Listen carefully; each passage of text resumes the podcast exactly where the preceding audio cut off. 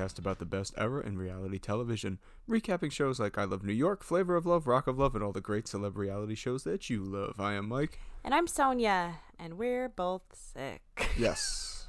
Want to apologize in advance if you hear coughing, sniffling, clearing of throat slightly. Yes, we are not intentionally trying to start an ASMR podcast. Yes. We are just not well. I Love New York. Please stop. one, episode seven. No, stop. You This could, is. you could follow along with us on I what we're hate this so much. Cannot stress People might like it. I don't know. All right. Uh, so into some housekeeping. It is just us this week. Yes. Disgusting and terrible. I know. Ugh. Uh, but anyway, We're uh, trying not to get other people sick, I guess. no, I know. Just kidding. No, and disgusting on our parts. Like we're annoying. I feel so bad now. I f- sound like I'm shading our guests. I love the guests that we were supposed to have. It just was Yeah. scheduling conflict. Uh, so hopefully they'll be on again soon. Uh, yeah. So for if you want to follow us along, follow along with us. Oof. Follow along with us. You can watch on Hulu or Tubi TV. Yes. Hulu for the captions, Tubi for the cursing and the credits. That's what I like to say. Yeah, the after credit scene, and minimal ads. Uh, rate, review, subscribe. Tell friends who don't suck. Rate five stars. Five stars. Yeah. Thanks.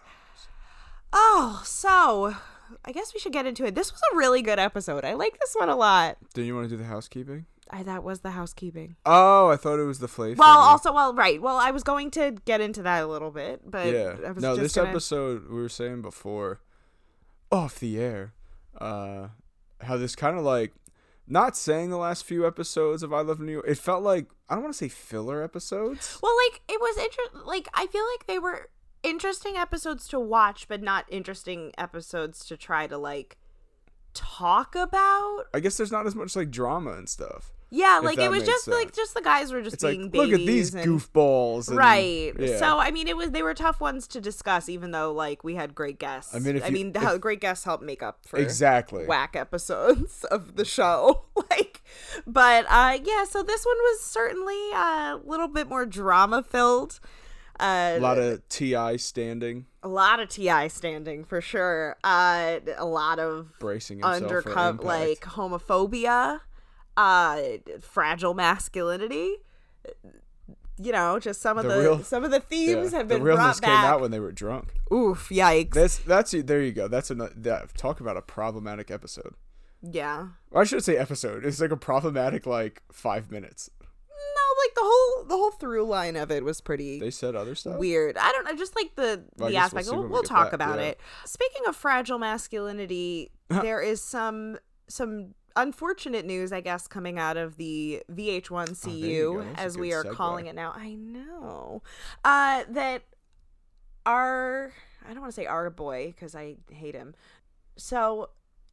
As we've mentioned before, three of Flav's children are on Growing Up Hip Hop, New York. Yes. Uh, I have we haven't really been watching it. We are cord cutting millennials. Not that we don't find ways to watch other shows, but you know, Shh. just minimize my Flav interaction content. But anyway, the kids all seem great. Um, they're all like very good looking, despite having him as a father. They all just seem like nice kids, and I say kids like they're not our age, but basically, uh, the season finale, I guess, was either was this past week or something like that. And in the season finale, he reveals to his children, uh, it's Designa, Dra- Will the Third, and Quan, who they call Flea. Do with that information what you will. Uh, People have nicknames. I know. But uh, he reveals to them that he has pancreatitis, or as he calls it, pancreatitis. Not to make light of it. I'm this is I mean, I hate him, but like, you know, bless up, I guess. Yeah, so it, the there's two scenes in this episode that we watched prior to this. They were certainly interesting and a a, a sensitive subject for me, uh, personally. Not that you know I have any experience with pancreatitis in particular, but it certainly was very reminiscent of dealing with my own father's, my late father's health issues. And also a reminder to everyone. I know we do this almost every episode. Go to your doctor. Get checked Yeah, for stuff. yeah, for sure. We always say RIP real. In this case, he's got this. Um, and that's not to sidetrack anything because that, you know, with your father and everything too. Always just make sure Yeah, definitely everyone go, go, get to the doctor. You out. never know what the situation is. basically he lets the kids know that uh, he he has pancreatitis. It came from extensive drinking, and it it definitely like hit home a little bit when Designa, his daughter, is talking about how like they haven't always had a good relationship, but like hearing that he's having these health issues is like a weird sticking point for her. Um, just because as they're trying to repair the relationship now, it's like you know, it's already hard enough at this age coming to terms with the fact that your parents are not just real people, but aging people, Mm-hmm. you know, and that like health does start to deteriorate at a certain point. Uh, It's where you So- start thinking like people aren't invincible yeah, like, in situations. You, yeah. Yeah. Depending. Yeah. I, I love that you probably come to this episode to laugh, and we're just like, so let's just get to the sad shit. No, you get Um, you get the sad shit out of the way early. Yeah. So, uh, As Walt Disney said, with every laugh there must be a tear. a word, so we're bringing Nazis on the show It's now? something like that. He's not a Nazi. He's a Nazi sympathizer. Was he? You didn't know that? I thought he. Well, yeah. Well, I'm, yeah. I I knew there's a thing like he doesn't like Jewish people. Oh, fine. So he wasn't a Nazi. Whatever. Either way, It very wasn't far like he was from a the white. point. Yeah, I don't know if he was like a white supremacist, but So far from the point. Yeah. Anyway, anyway, Walt Disney as a human being was a piece of crap. Leave it at that. that wasn't the point we were trying to make with all of this. But anyway, so uh, he he has this sit down with the kids, and they're basically just like, "Hey." Get your shit together. Followed by another scene later on, I guess, in the episode where they try to have like an intervention for him. And unsurprisingly, that does not go over great. No, of course. like it is it is very tense um I wear the pants in this music studio.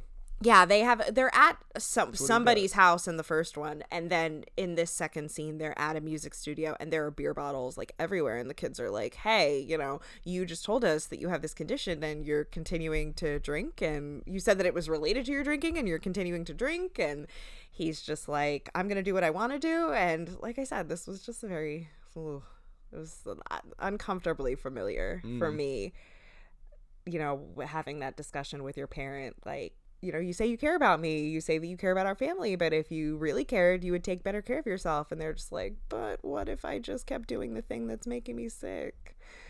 So i don't know. I guess prayers up for flav or whatever. At the very least prayers up for the children. Yeah. family. I mean, it's nice to see that they care. Like, there's so many like rumors and stuff we heard when we were watching Flavor of Love, especially about like I guess it seemed like he wasn't around and all this stuff. well he was off like The kids are still like clearly caring about him. Yeah, I mean it's still your parent. Like at the end of the day, you I mean not that I'm saying by any means like if you have a toxic parent that you're entitled to, you know, feel anything, but it it definitely is a difficult thing to wrestle with. Yes. Especially because once you start to get to a certain age, you see your parents as like real people Mm. as like as I mentioned before, but also as just like you start to kind of understand whether or not you agree with it, you start to understand why they made the decisions that they made. Mm-hmm. Oh, well, this was depressing. Uh, The episode is not. So let's get into it, I guess. Mike, do you want to? well. Yeah. All right. Yes. Segway. I love New York. Season one, episode seven. Guess who's coming to dinner? Isn't that the name of a movie? Yes, it is. And then wasn't there another one with It was Bernie a Mac? yeah. There was like on? a, God, a remake. R.I.P. Also, again, get get checked. Yeah, people, just go to the doctor. like go to the doctor. Get your annu- if you, if you have insurance, pl- just get your annual and physical. if you don't have insurance, vote for somebody who will make insurance readily available. find a way to get checked.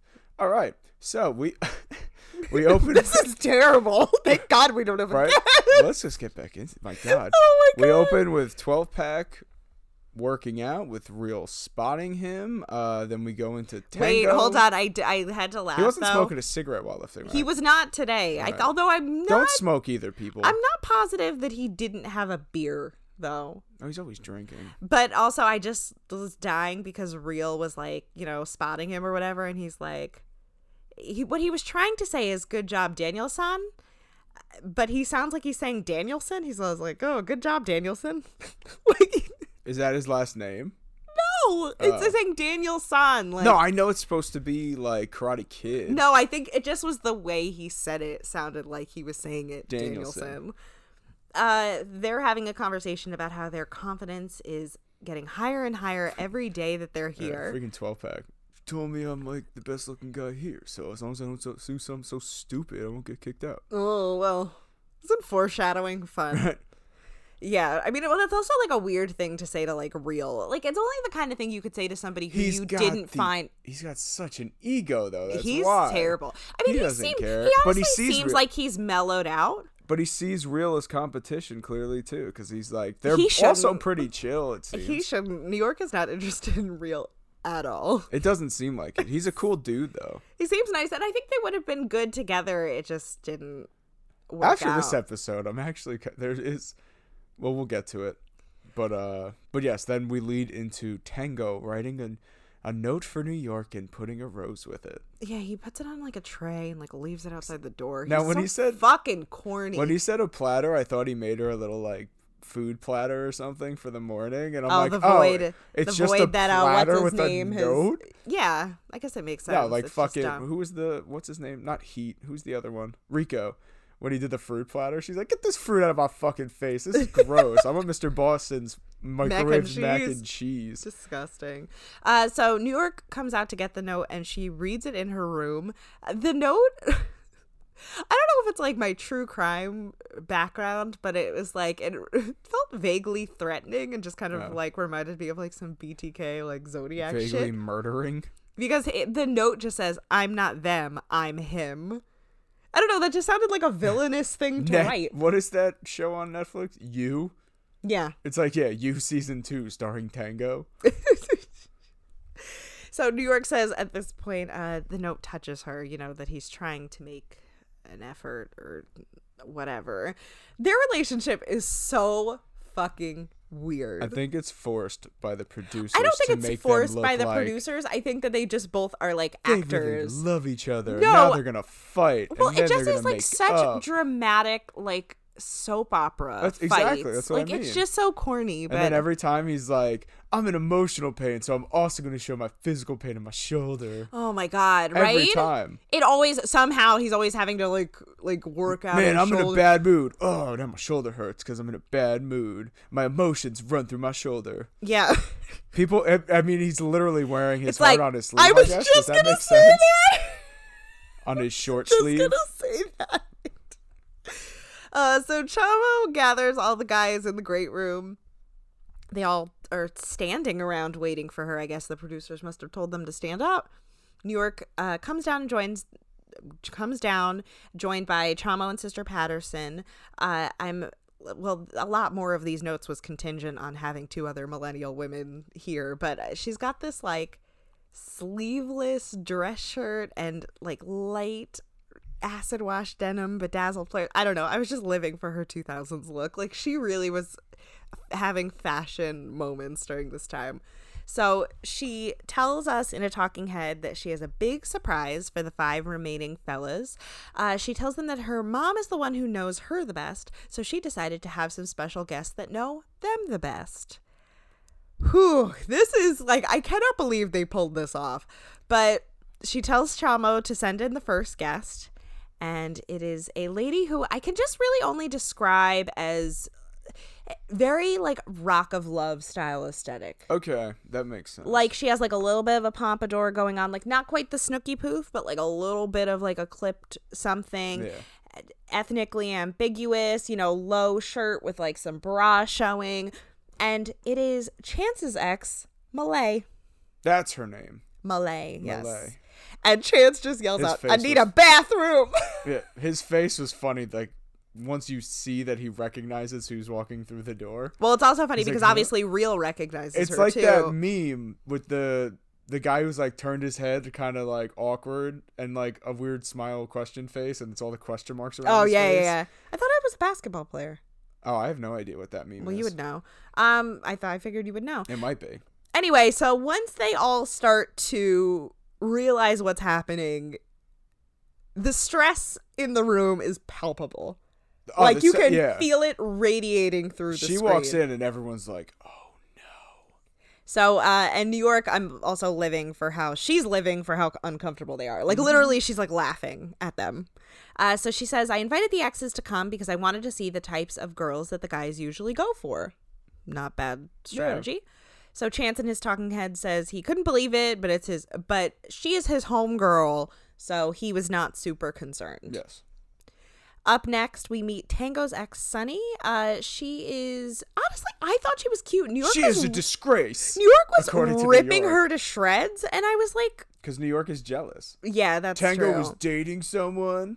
yeah, and she looks like she looks younger. She could easily not be, but she looked younger to me. She Um, look as young as another person about to come out. yeah, I guess. Uh, well, I this like makes me really wonder how old they all must be. Well, we'll get to it. So you know, she's in this. For as beautiful as she is, and she has like such a beautiful smile, she is wearing this very 2000s like pink, brown, and yellow striped halter with these like matching brown pants. And I was like, what a fucking 2000s uh-huh. moment all of this is.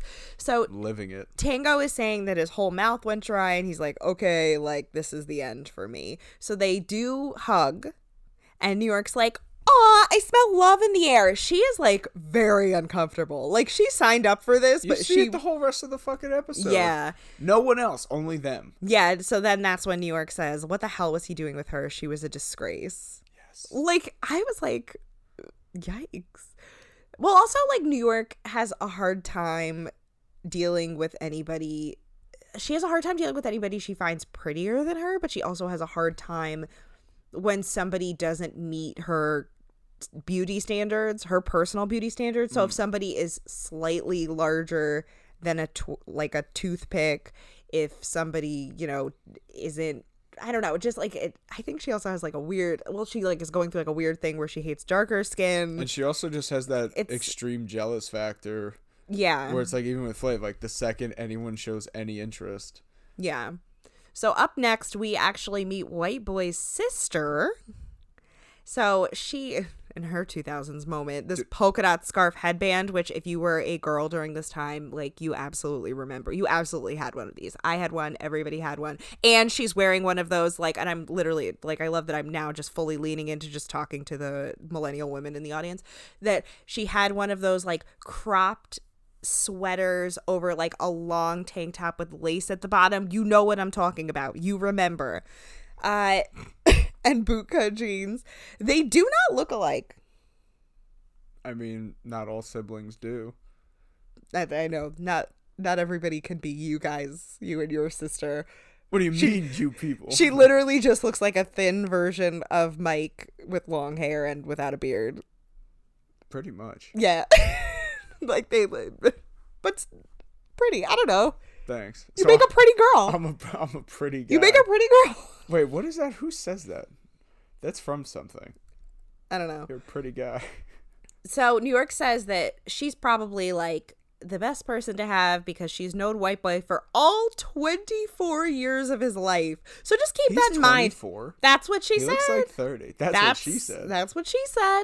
Uh, that I yeah, no, I was kind of surprised as well. I Do mean, he certainly ever- he didn't look 30, but he didn't look 24. Did I we- would have guessed 26, 27. Do we ever find out about his ex and like anything else in the future? Is there anything online about? remember. Because it's one of those where like, I because it goes to her talking head. She's like, I couldn't find anything out from any of his ex girlfriends or anything like that, which is kind of weird. That just sounds to me like that girl was invited to come and she was like absolutely fucking not.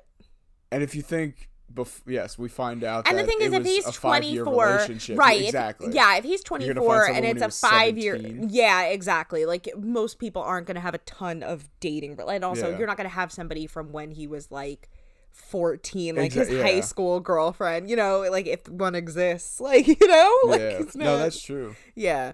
Although So- real here was freaking hilarious. Yeah, he was like he was obviously very jealous that uh, White Boy's sister he knows won't throw him under the bus, but also he says that White Boy's sister is hot. So she was fine. The Like thing, she was. if you're getting eliminated, yo, Then we get meet. your sister's digits. Yeah. That would be funny if like 12 pack was walking out. He's like, "Yo, white boy, can I get your sister?" Well, he was. She. I don't think she would have been hot enough for That's you know true. twelve pack. Spoiler alert. Uh, so Hopefully you watched. New York uh, then brings out Sienna or Sienna. Like they they Anna. well, real calls her something else at some point during the Oh, course of the episode. I forgot that I had it. I had it written down.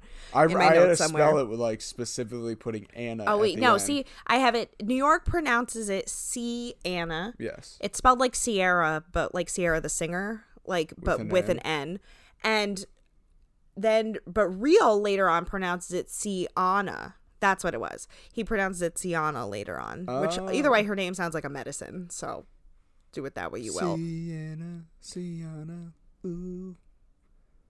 Wouldn't you do Sienna, Fanta? I don't know. Sienna, potato, patata? Oh, I don't know. Let's call it okay.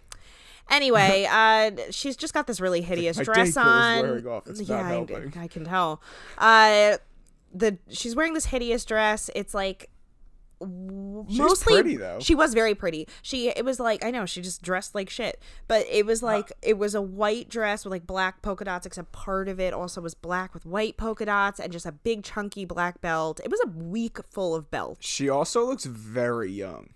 I should say I was gonna young. say she didn't look especially young really? to me. I thought she looked like she was like she looked age appropriate. maybe appropriate. 21. she just like was like looked like way like a little too good looking for him not to be a dick. Well, no, that's also the first thought when she walks in. We're just kind. I'm, that's where I'm like, oh, I'm surprised Like, New York's not like all jealous right now. Yeah. No, she definitely it definitely slips out from her a little. I think she'd feel more jealous if she was Cared about interested in Real, real at all. She actually reminded me a lot of uh Beautiful from season 2 of Flavor of Love. Oh, I mean maybe like if not you mixed really her with uh, what's her name, who uh, Ice Cube's daughter in Twenty One Jump Street. Oh, Amber. If you mix them, Yes. Yes. That is a good way to describe her. You're right. go me. Uh, so then Real says uh, he's in sh- he's so in shock that his leg almost snapped off. I I don't know what he's I don't know what that's supposed to mean. Uh, New York out loud says she's feeling something between them, but I think that was actually that to me felt like she was a little bit threatened. You see it on. Well, you also see it. Their faces were kind of like, Oh, yeah, like they would have totally left like, with each other "Oh, if given the opportunity. exactly. So Chance out loud because he's a messy bitch who lives for drama is like, "Oh yeah, I'm also feeling a weird vibe. What's happening here between the two of you?" I'm like, Anybody else think this is the only suspicious thing we should be focusing on? Right. so New York uh, says in her talking head that out of all the exes, Sienna is the cutest one, but she looks like a virgin. She's a stick figure. She can't do anything like I do it. Jealousy. I love sex positive icon. Well, Nibbles point- popped up. I know. Not she's not a sex positivity Imagine icon, was but just like a nibble, like for anyone who ever played Mortal Kombat 2, whenever you uppercutted someone and a little guy would pop out and go, Toasty! Like, it'd be funny if there was just like a Nibbles little head pop up that would come up and say something. I don't know what she'd say. I don't know what she would say. Tweet us what she'd say, people.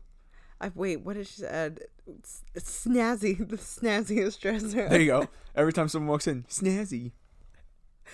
Last but not least, we meet Jamie, 12 Packs X. Uh, she just looks like a, a girl from the shore. She walked in and I was like, looks like a Jersey girl. Right. well, I guess we're yeah. also very biased. Uh, again, for those tuning in for the first time, 12 Pack is from like a town or two over from us. We could probably make it to his town in like 10 minutes. Yeah. So uh, she is like, she's a white girl with blonde hair, blonde, light eyes, just, you know, very Jersey looking. They both look visibly uncomfortable to see each other. Oh, other. you see, yeah. It is uncomfortable. They also match. He also probably didn't, because when they say, oh, we're bringing an ex, he probably sat there like, oh, God, which one's it going to be? That's true. Because it could have been the one, like he said, he was just seeing a girl before come to the That show. was sketchy though. That why, why are you jumping ahead? We can. I'm not. He said it all season. No, was, he there said was he the instance when she goes, "Are you dating anyone?" He's like, "Listen, I broke up with a girl like before coming here." He, he didn't say that before. He said he, was. said that on the boardwalk. Uh, he didn't. On the boardwalk. He said that he well no because he said that he was single. Like he was saying they claimed he apparently told Romance that he had a girlfriend who told him, who gave him the okay, and now he's changing the narrative. I swear to God, when she confronted him about having a girlfriend, he was like, "No, I'm, I haven't been seeing anybody."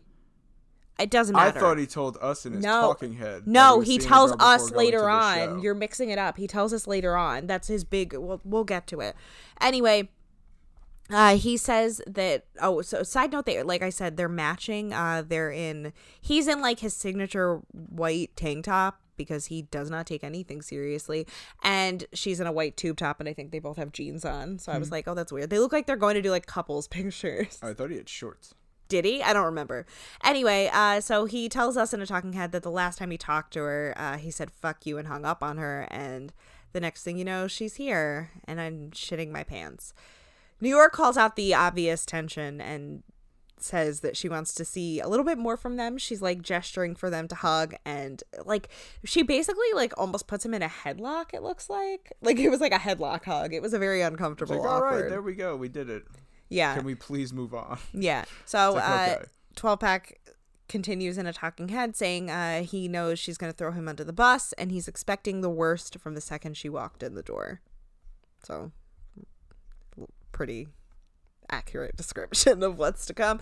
So, uh, New York says all the ladies are going out with her and calls all of them forward. Sister Patterson steps in front of New York. I love how she had to do this too. like with her hands on her hips, and says, I'm gonna get the dirt on all of you, and I will be deciding who will be the next guy to date New York. Just so dramatic. I like I Love ever it. since Corey said it, like and I kind of thought about this too. Like Shout out Corey. yeah, hi. That uh we like she does have these moments where her accent does sound suspiciously like Moira Rose from Schitt's Creek. Who's ever gonna be dating my baby? New York. So the ladies and Chamo all leave, and all the dudes are basically just. I just put various stress poses. Like a bunch of them are like crouched down and like heads in their hands and visibly like I said. The said, only one who's not worried is White Boy. I mean, he doesn't. He's like, really shit, my sister's here. I'll be good. She ain't gonna do anything wrong to me. Right. Well, like you would hope that they don't at least get along because it's like a weird situation when it's your sister because it's like New York should also kind of be trying to impress her. Yes. Normally. Well, she kind of said it. If I'm not mistaken, New York did a little side head thing, or like her talking head. She said like she's a little nervous that it's his sister, instead of being like an ex. I honestly don't remember. I was like so delirious when thought I it- took yeah. these notes. So, uh, New York, Welcome to being sick, people. yeah. So New York says uh, that they were going for a day of beauty, and there's a lot of weird fake laughter while they're all sitting in the limo. They have this like one of those old school like igloo Rubbermaid like coolers, and they're just drinking champagne out of it. So New York, obviously, chill deficient queen gets right into it and asks Sunny how long. Oh no, how Tango was in bed, and Sunny says, "Very nice. That's one of his good attributes." So New York's like, "Okay, well, what are his like bad points?" And she says, "Everything comes before the relationship. Basically, that they would make plans and he would then cancel at the last minute." I think that he said he's in real estate though. Yeah, this she said he's a workaholic. Pretty much, that's it. Which it remi- it reminded me of and granted that is a valid complaint like i'm not saying that she's Yeah. wrong but it did kind of remind me a little bit of like of uh mean girls where they were like oh like why did you break up with aaron and regina's like oh because he wanted to put school and his mom and stuff like before me and like ew gross new york uh says that Sunny tells me he's a workaholic, but I'm just thinking with you he was. Uh, you're not all that good to look at, but with me, I can pull that man away from work. Like what a shady, mean thing She to just say. hates her. This poor hates her. girl did not deserve that in the slightest, and I don't know. So New York, uh, no. So Sister Patterson asked Malay if she's ever seen Chance get high. Chamo, I don't know if you noticed this. You probably didn't. Uh, Chamo's got like a notebook. Chamo's got like a notebook on his lap, and he's like taking notes, I guess, I for never on their behalf. Yeah, and It's like the Pam Beesly of New York. I get, yeah. Well, I mean, that's what an administrative assistant does. They take notes. So Well, no, Michael. She was the receptionist at the time, and Michael made her take notes. yeah, because that's what ad- administrator. for the Okay, so receptionist. That's. I don't think you understand what I'm notes. saying. The- uh, anyway, And then she makes herself the office administrator later on. So shout out Pam. yeah. Shout out fictional I was just gonna say fake character Pam. So, Jenna Sister Fischer. Patterson asked Malay if she's ever seen Chance get high.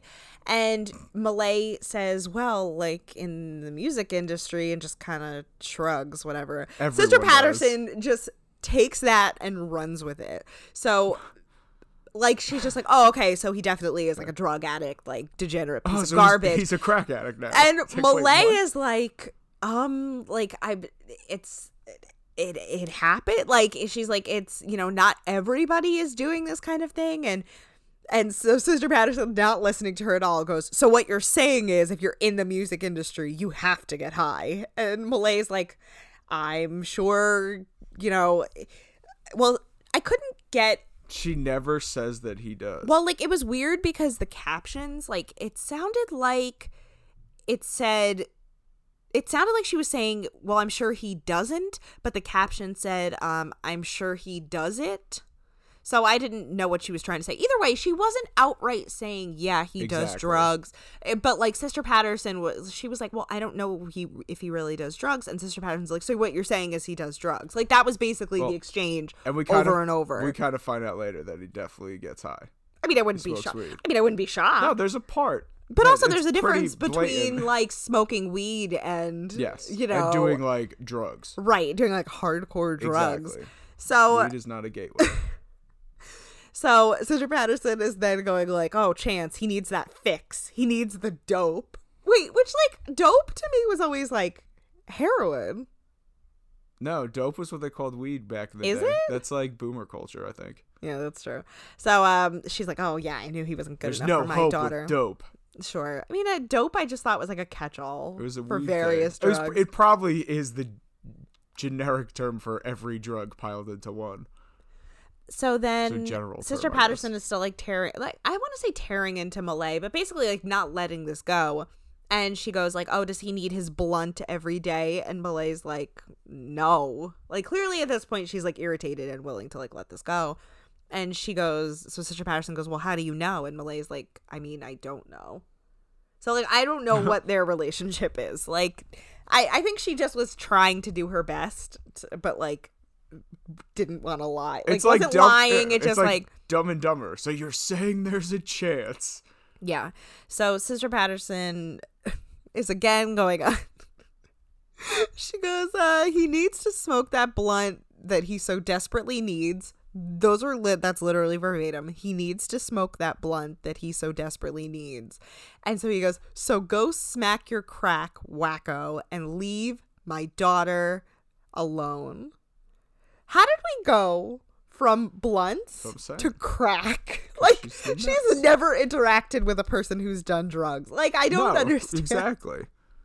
So then Sister Patterson uh, turns turns her sights onto Jamie and says, you know, is he totally straight in ref- in reference to 12 pack?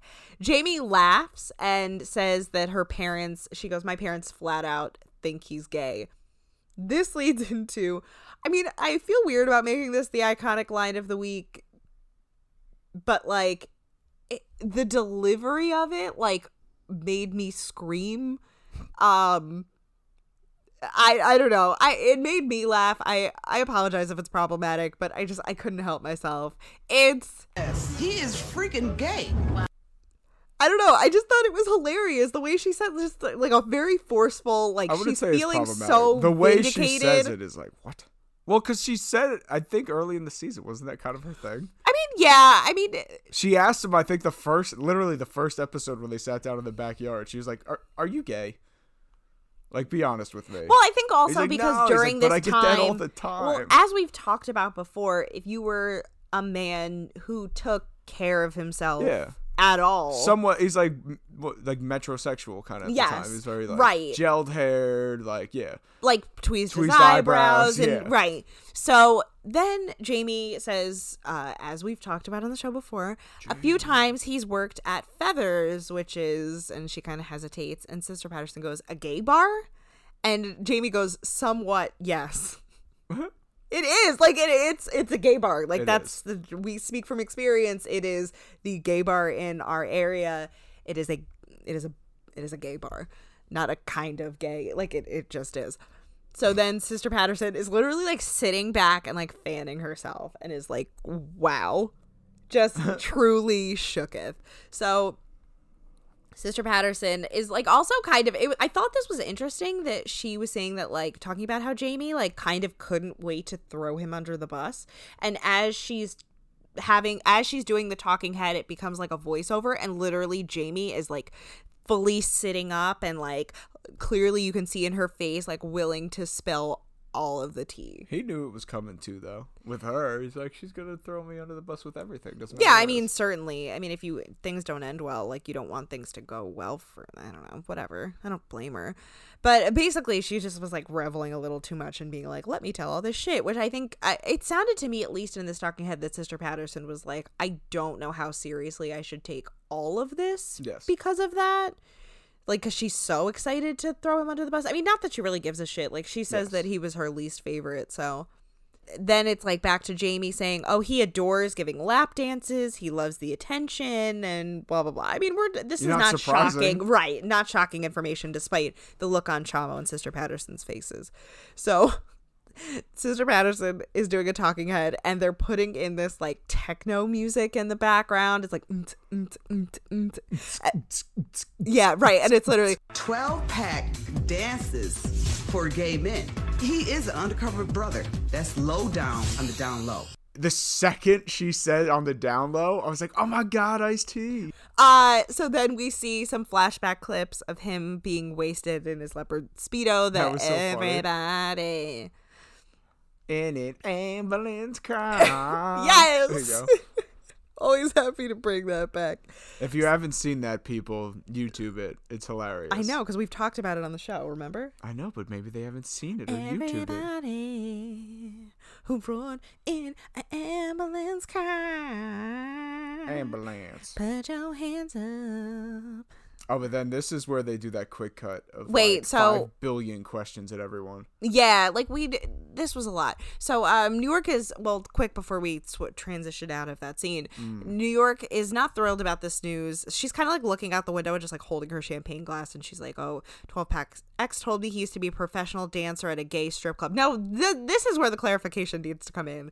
It is a gay club certainly, but it it's if you've been to a gay bar before or at least a bar catering to gay men in particular i can't speak to any other sort of lgbtq bar but um there are like just go-go dancer guys like he's he probably was minimally clothed so but is it it is like not a Chippendales? no Oh, I It don't is- it's a bar it's a bar that has So it's a like, bar with guys in like really skimpy shorts. Yeah. And they just serve drinks and dance. well well i when i've been there i don't remember there being like like servers. s- servers but i mean it was it's been so many years since i've been but like so it's just dudes dancing. yeah there's a Okay. go-go dancer Gotcha. but like it's not a strip club like you're not you know there's not like a main stage it's Yeah. a it's a bar that's it so No they arrive at the salon uh called varnish and then this i had to laugh because it was like underneath varnish it said get nailed. And it's like remember remember because it's a nail salon. So it's Oh, like but then i was just like laughing like because it was like the 2000s was such a time where like it was so double entendre heavy Mm. like make seven up yours and the fcuk and uh, i can't explain this to gen z at all. I don't know how If to you seek Amy, like Britney well, Spears I mean, song. of course. Love me, hate me. Dun-dun-dun-dun-dun-dun. if you see like anyway, that, isn't it? and then yes, you're you're mostly right. And then Gaga had one too. Poker face. Yeah. People used to think it was uh fucker face, I think. Who said Bop, that? bop, bop. I don't know. Nobody said that. When it I mean, came it was. people I mean, it was little- repurposed for a Wale song where it was like, Was it? And I po- po- po- poker face, po- po- poker Like poked her face? I make her Oh. say, oh, uh, oh, oh. Oh, not to. I'm not trying to. I like, love that the song. I don't know why this is becoming such a music. This is what happens I when we don't have to people- behave in front of guests. And yes, uh, that behavior is us behaving. so, uh, True. New York says once we got to the beauty parlor, it was time to put these bitches through the ringer. Then basically it's just a supercut of New York and Sister Patterson asking them questions, like you know, of course in typical New York fashion, what was the most expensive gift the guy ever gave you? Uh, whose idea was it to break up? Who's more needy? You know, and like literally, I think Sister Patterson asked one of them which which of your exes like is good enough for New York. Like what a weird a stupid question. question to be asked. So New York asked Melissa, which is White Boy's sister, uh, who White Boy was most in love with. Melissa says definitely his most recent girlfriend. Uh, five years is a long time. So New York said uh, she the all episode her and Sister Patterson like, oh yeah, we got to dig deep on this. Everything was oh we got to dig deep. Oh we're gonna dig we're gonna dig Like deep dive and whatever. So New York obviously said that she was concerned. Melissa said uh, they went back and forth. They were on again, off again a lot, and so obviously there was something there. New York asked if uh, she still thinks that there's love there between them, and basically they they the producers try to make it really dramatic, but Melissa's just like, even if there is, like they shouldn't get back together. Like they should just stay broken up Yes. we go back to the house quickly. 12 pack, Chance, and White Boy are all sitting in the barbershop room, and Chance is like just ripping on 12 pack for being stressed. 12 pack and a talking head says he's stressed be- because Jamie thinks that he has a new girlfriend, but the truth is he broke up with he broke up with her to come on the show. I didn't get that. I didn't know if he meant I broke up with Jamie to come on the show No. and didn't get his story straight because he tells several different stories about his relationship. It sounded like I what I got from is he dated a girl for four weeks. She said, "If you're gonna go do this show, we are done." He said, "Okay, cool, we're done then," but that's what and he the said. relationship was over. I don't know. And I believe that story because well, I don't believe we'll a fucking thing he says. So, uh, yeah. So now he thinks that Jamie's gonna tell him that he's still got a girlfriend. So 12 pack tells the guys that if he's still here at the end of this elimination, he'll be absolutely amazed. Ha! Grande, break up with your girlfriend for New York. That's not bad. Thank you. Everyone, I gave him credit. It's documented now on the airwaves. Hang on, let me go get, grab a party popper. So, poppers and gay clubs? No, that's not, never mind. You don't get it. Poppers is like speed. Anyway, Oh, uh, jeez. so back to the salon. New York is asking Jamie if 12 Pack has a girlfriend, of course. And meanwhile, did you know? Did you notice? I always forget, like, that it's just when it's just us to not expect you to notice this. But in the back, there is a nail tech. Just clearly who's on but not doing anything, and she's just sitting in the back, absolutely riveted by this conversation. No, I, It's hilarious. She's just like, yes, I'm going to hear all of this tea.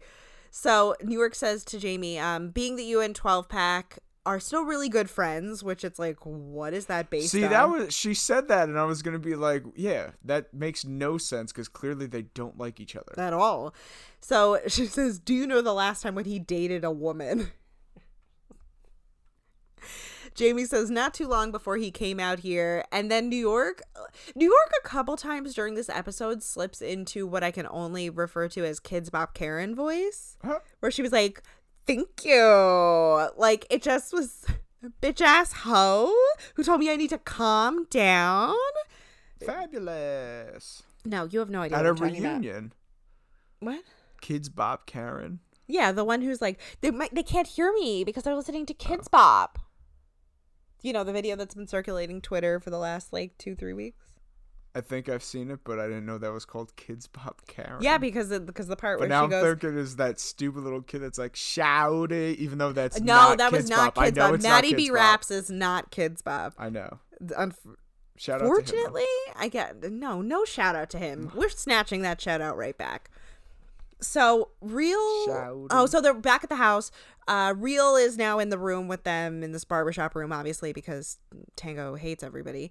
Basically, they have like a giant handle of something now. I think it was Tanqueray, it looked like, but it, I've never seen like I don't think I got the handle of Tanqueray. I've only seen a bottle. Right. So uh, basically they're trying to t- 12 tell 12 pack bleh, not to worry. Uh 12 pack is like I ch- I treated my ex very good. And then Chance, who is clearly wasted at this point, goes, I treat all my women good. And was like funny. humping the air. And I'm like, I, Shoot him like that. Ah, I think he says something like that. I don't know. disgusting. I hate him. Chance anyway, funny. He's irritating. So back at the salon, Malay, the well, that's the segue to talk about Chance's stuff.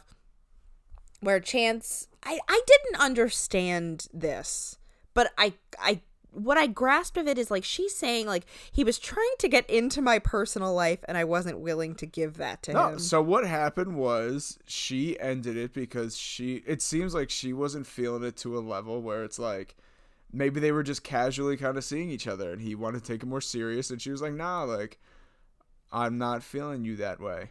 Oh.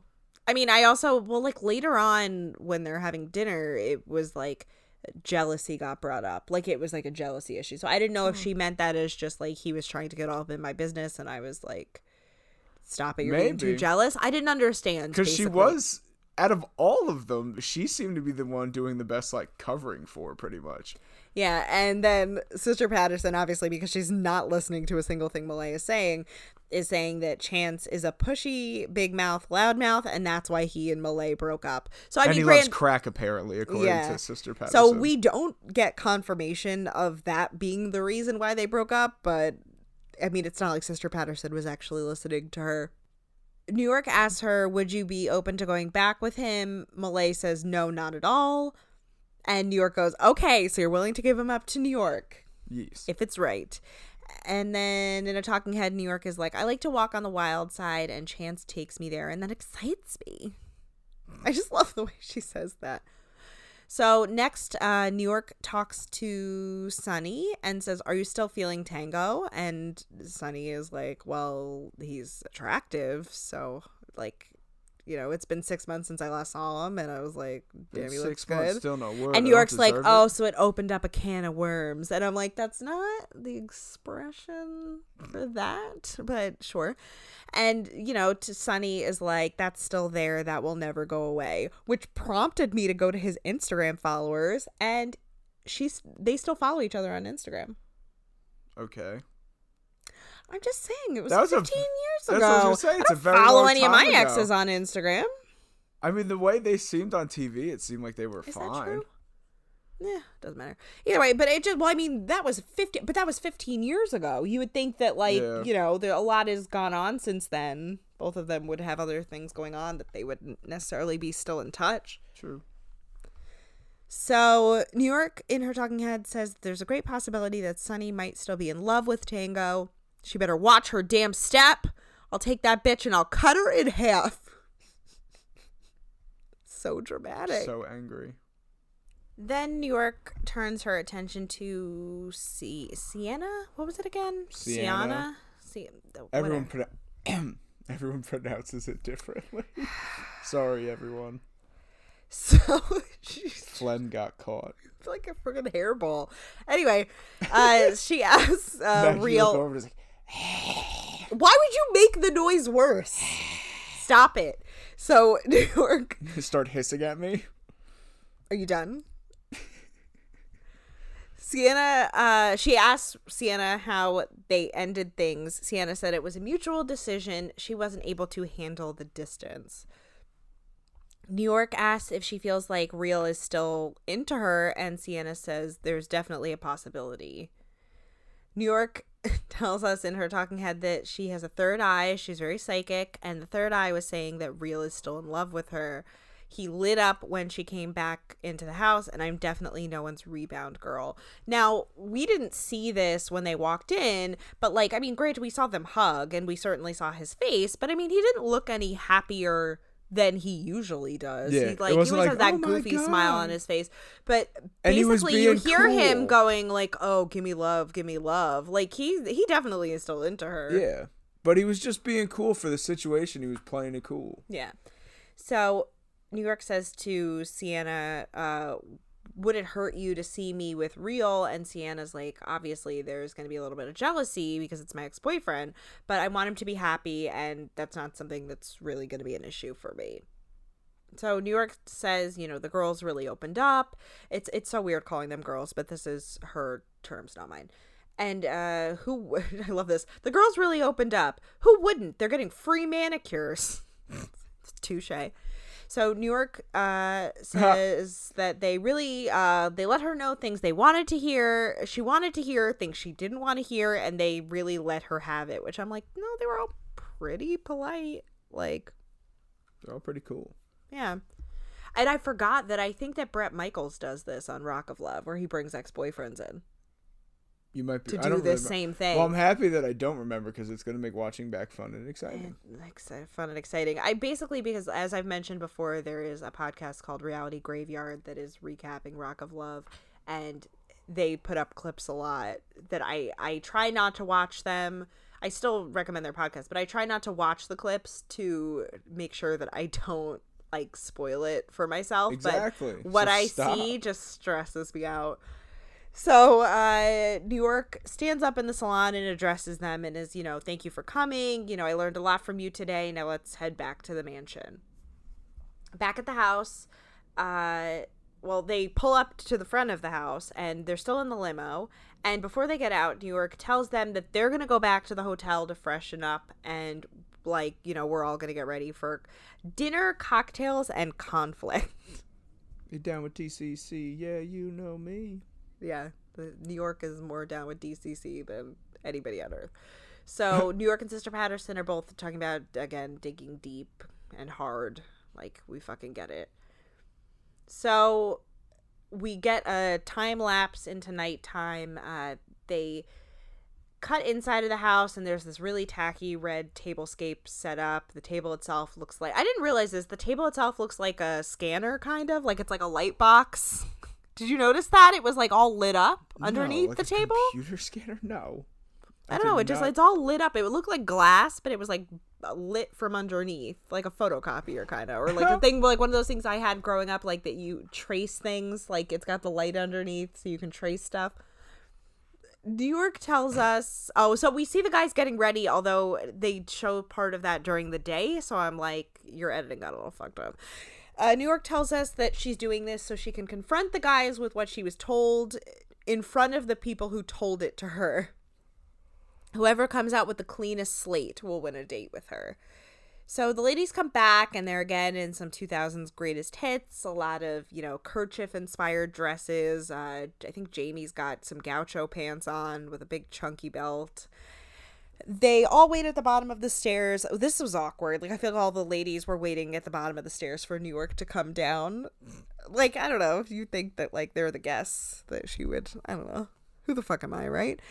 So they're all waiting for her and so she comes down and joins them um all the guys sit down at the table and well no first before that chance leads all of them in like kind of like a pep talk but he is Wasted.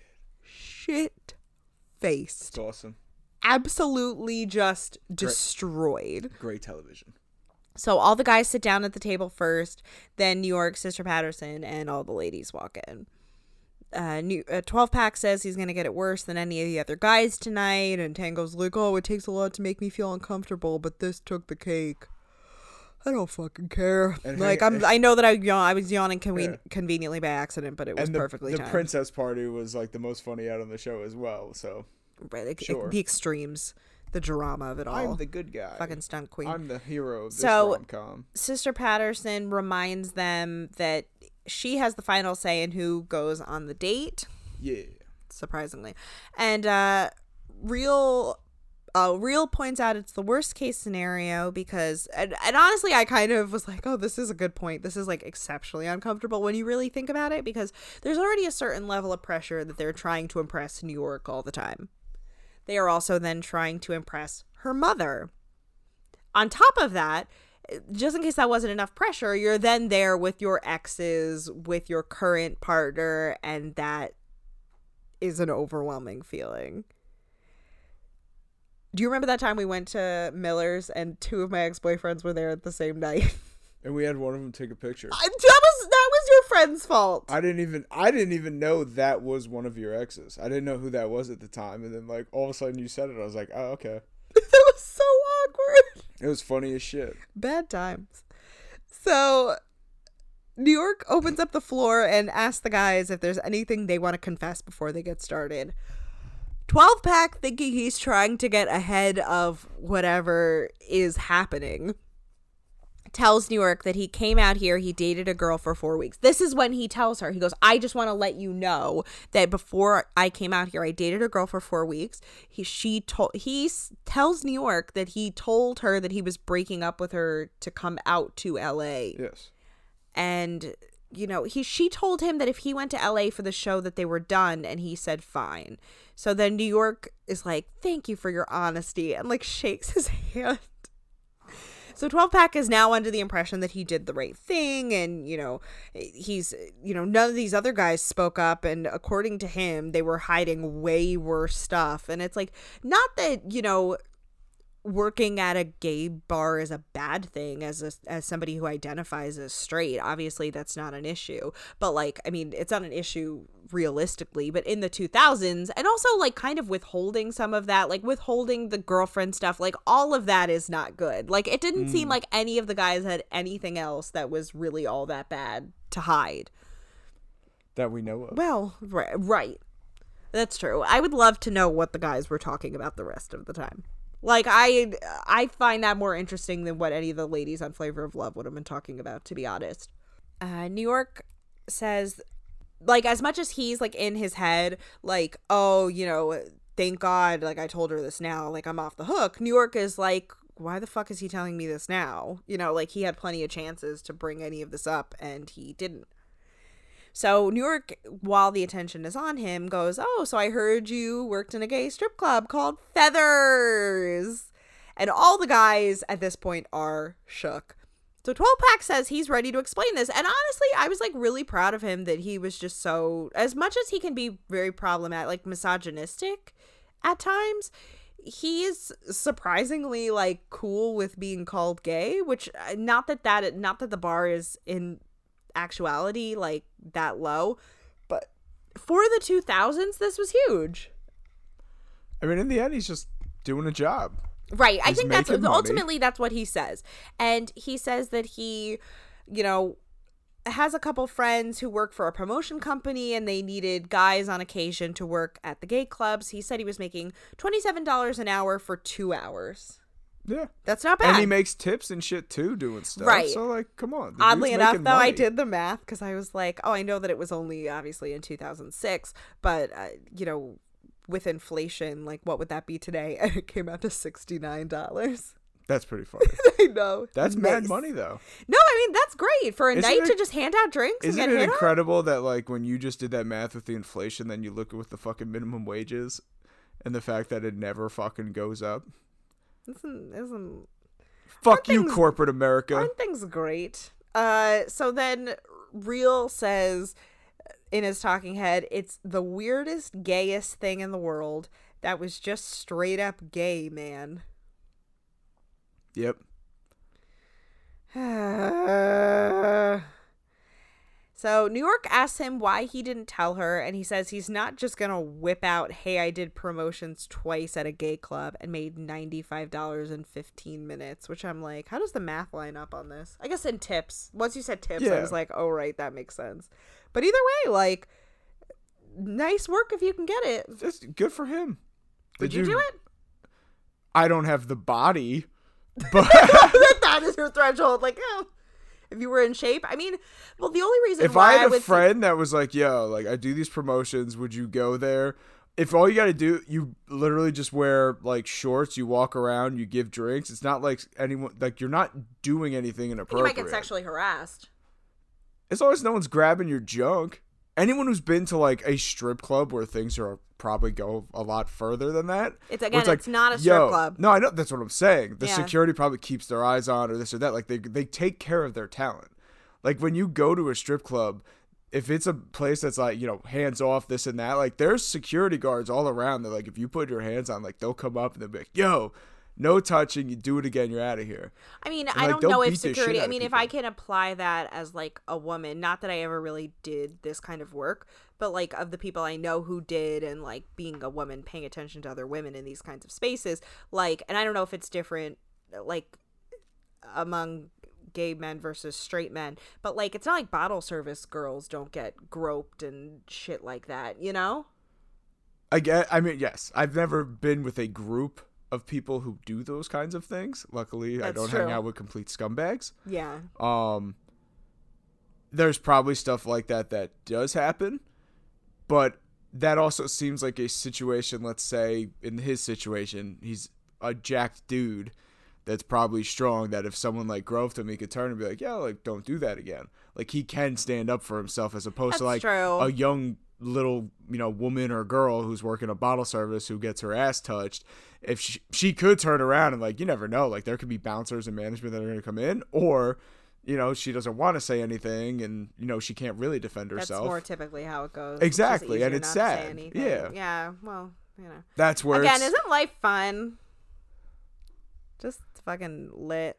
So, white boy is also freaking out about you know the gay stuff and says, "Oh, I don't think New York took that too well," which is so interesting that he said that because I don't feel like that was what bothered New York at all. no Like he gets way and he like reveals boy, himself a lot here but that's the thing like white boy does this a lot where he says oh like i we i've brought we've brought this up before on the show that he's always saying something just shy of being pro- like outwardly problematic Yeah. like it's clear what he's implying is problematic but he's Yeah. not saying it outright that somebody who's not as well versed in like microaggressions could just be like oh well he's not saying anything like because there's a lot of stuff it's like that plus it's not it's really it seems like that's everything with him because not only that because even here like when he finally is getting called out like he gets very defensive.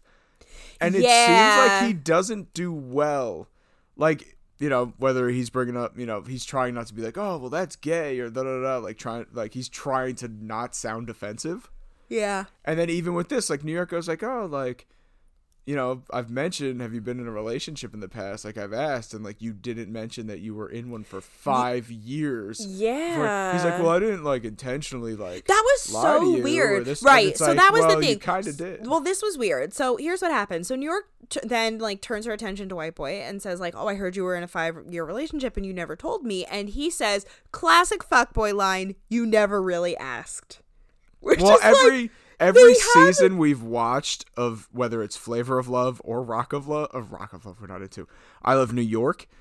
It doesn't like guy girl doesn't matter. There's always something that comes up where someone goes, "Well, you never asked." that's bad. Like that's not a good excuse. And on top of that, he's had two one on one dates with New York. Pumpkin was yeah. Yeah, no, no. That's right. But uh, it, he's had two one on one dates and with her now. clearly They've says had- like I have asked you. Well, that's the thing because I love this though that like while this is happening, like New York's like, okay, but I did ask you. Yes. And Chance just goes, woo! yeah. He takes and like and just takes a sip of his drink, which that's I was thing, like, Ch- mood. Chance just keeps drinking. He seems like he's so nervous, and it's like, yo, like no, it's like, dude, She like, didn't seem your like she was gonna ex-girlfriend was like with so you. chill, like yeah, she was probably like the most And even- indifferent well, we're out of get to- everybody. we'll get to that part right after this. Yeah. too. So White Boy uh, tells her he didn't lie to her intentionally uh, when you asked about pa- past relationships. So it's like, did she ask you or not? Like I was, I was just so confused. She so then, sounded uh, very. Oh, I love this. I white boy, like just it was like fuck boy line after fuck boy line after fuck boy line, where he's in his talking head going, "Oh, like we're just trying to figure us out," and she's worried about my ex girlfriend. It was like, uh, yeah, I'd be worried too. Five years on, and I'm not a jealous person, but like five years on again, off again, it's like that's a lot to contend with. Yeah. Like that's a lot of pressure to have on you and to be like, "Oh, is this person still like pining for that other person?" Like 5 years is a long time. Especially when you're 24 years old. Mm. That's like a significant portion. It's almost a quarter of your life. I don't know. Quarter of your life. Yeah, five times four is 20. Uh, no, sorry, cannot do math. Uh, it is a fifth Oh, of your of life. of his t- okay, his life. mind. I was, for whatever either way, reason we in my were head, I both was wrong. like total life, and I was like, so he's gonna like die at twenty five. Like, what's going on no, at 20? just no. So uh, then White Boy says to New York, I told you I had a long term relationship. I didn't know that I was supposed to say five years, and I apologize for that. Now, this part, I was at first, I was like, oh, well, if he did say he was in a long term relationship, but then I was like, a long term relationship, especially at this age, a long term relationship is like a year. You know, like a long term relationship when you're this age could be uh, like six months, a year, two years, five years, 10 years. You know, like a, a long term relationship is different to different people. So for him to just be like, well, I told you a long term relationship, that was sufficient enough is fucking whack. And so he goes, oh, I did tell you whatever. And I apologize for that. New York is like, well, I would have just liked to hear that news from you, like rather than your sister, which valid. And she goes, because I'm not trying to connect with her. I'm trying to connect with you. It'd be funny if Real popped in and goes, "But I connect with your sister." Right. that would be good. So then New York says in a talking head, White Boy is a big mystery to me, which then I, I don't know why, because I, like I said, I was taking these notes after a long day, a long week. I was just starting to get sick. And she was saying White Boy is a big mystery to me. And I don't know why, like those white mystery pops popped into my head. You know, like, which, who does the mystery pops? The blow pops? I don't know about mystery pops, but I know like the white airheads that are the mystery. That's what I was thinking of. Oh, I was mixing yeah. them up. I, Oh, now I want an airhead. gross. So New York says, and in my mind, uh, tells me you really shouldn't deal. Like, oh, and my mind tells me you shouldn't really deal with a man you know nothing about, and that's like Nev pops up, and he's like, "You're absolutely right, New York." Fuck Nev.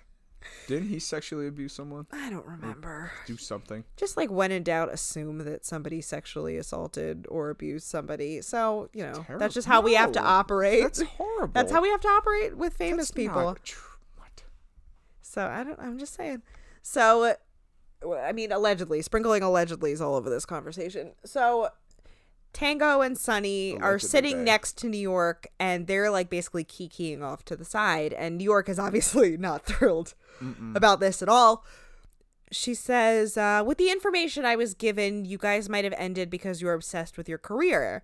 And Tango said, absolutely. So New York is like, are you still obsessed with your career? And Tango says, you know, not at all. That situation taught me a very valuable lesson. There are more important things in life than work. Which I was like, this is a really awkward conversation to have. Like, oh, yeah, I learned from this relationship in front of the person who you learned from. Yes. Like, and it's basically just like, no, I don't want to be with that person again. It's just whatever. So in his talking head, he's like, I've always been a workaholic and I'm ashamed of that. Stunt queen. Uh, I'm older now. I've grown and I've realized what I've done wrong and admitted to it. So New York says, "Oh, you lost a great girl. You know, do you want her back?" And Tango's like, "That part of our relationship doesn't exist anymore," which I thought was a very good answer. Mm-hmm. Like, I mean, he's annoying, but like, I was impressed by that answer. So New York says in a talking head that she doesn't really believe him. He, she thinks that he's feeding her what he thinks that she wants to hear, and I was like, that about sums up his entire time on the show. So Sister Patterson kind of like turns to New York. Now, as much as Sister Patterson's been saying this whole time, oh, he's in love with you, X, Y, Z, blah, blah, blah. You know, she's like, she turns to New York and he's like, oh, I'm not telling her everything. So Tango, he's he's not telling you everything. And Tango goes, okay, like, so then what do you like think that I'm not telling you? And Sister Patterson goes, we don't want to know. Which is it, says. So then uh, Chance is obviously reveling in this because they have beef. So New York turns to Chance and asks if he's been drinking Hennessy tonight. He says he's been drinking everything and the bees. That was awesome. Which I'm like, oh, so you're like, there's drunk and then there's everything and the bees. so then, uh, which also, side note, he's got a hat on at the table, which I wanted to fucking fight him over that. Like, it's so weird. It's not, I don't think he's balding. Like, what is he so sensitive No, about he the hat has that for? like fresh haircut. But now I'm having now I'm having doubts. What if it's uh hair replacement or like a weave or something like that. I don't know. Yeah, I mean, because honestly, now I'm thinking about his braids, and they do look suspiciously like Shemar Moore's braids in Diary of a Mad Black Woman. Did you ever see that? No. Ooh. Is that rem- with uh? Fuck. Diver. Isn't that what's? It's a Madea movie. Yes, Tyler thank Perry. you, yes, it is a Madea movie. Yes. I don't know about these braids. I know what he's doing. Uh, anyway, uh, Yo, Madea's the shit. I love Madea. That would have been a good costume for you when you were bigger, with with not could still doing do it. brown face. Did you ever see that white guy who did the who who did it, but not in brown face? Thank God, black face. Like he just had the It's wig on and the obvious house who coat you are. and the you know what I glasses, mean? right? Yeah. It's the, as long as you walk around and give everyone attitude. Just Right. walk there, what do you think you cross the street like that for? You don't put on your blink when you turn. When I'm not sick, I could do the impression a lot better. So, uh, New York, uh, New York tells him that she heard some really good things about him today, but heard he got a little possessive in the relationship. Chance then takes off his sweater to reveal he tied a tie and is basically just wearing a white tee. like, did you notice that? Like, his outfit was just ridiculous. He's casual, but here to party. So he's also smoking a cigarette at the table, which yes. is like, ew. Well, if New Uh, York can do it. Right, that's true. So uh, Chan says he was too busy spending time with his boy, and she was too busy playing with her toys. So I was like, please tell me he's not talking about. And then he goes, I could have sworn I was giving her all I had. I didn't know what else to bring to it. So basically, he's talking about like he was bad in bed. Jesus. Like that's what I took from I this thought he was. conversation. I thought he was trying to make a song. To be honest. I mean, he probably was, but he was wasted. So he's saying, uh, he says in a talking head, you know, that he got trashed. All he remembers is eating tons of breads to soak that drink up off my stomach. So Sister Patterson goes, and he has a drug problem. Your ex girlfriend said everyone in the music industry is on drugs. And Malay, again, is like, I didn't say drugs. And Chance actually turns to Malay and is like, oh, well, thank you. Like, you know, I got that, but thank you. And uh, he keeps trying to talk, and Sister Patterson is like, no, no, I'm not going to let you. So New York in her talking head is like, he's nuts, he's crazy, he's psychotic, he talks before he thinks. So we have a lot in common. Jeez. So New York says it's time to move on to a more level headed brother and says to Real, you know, I still think that you're in love with Sienna.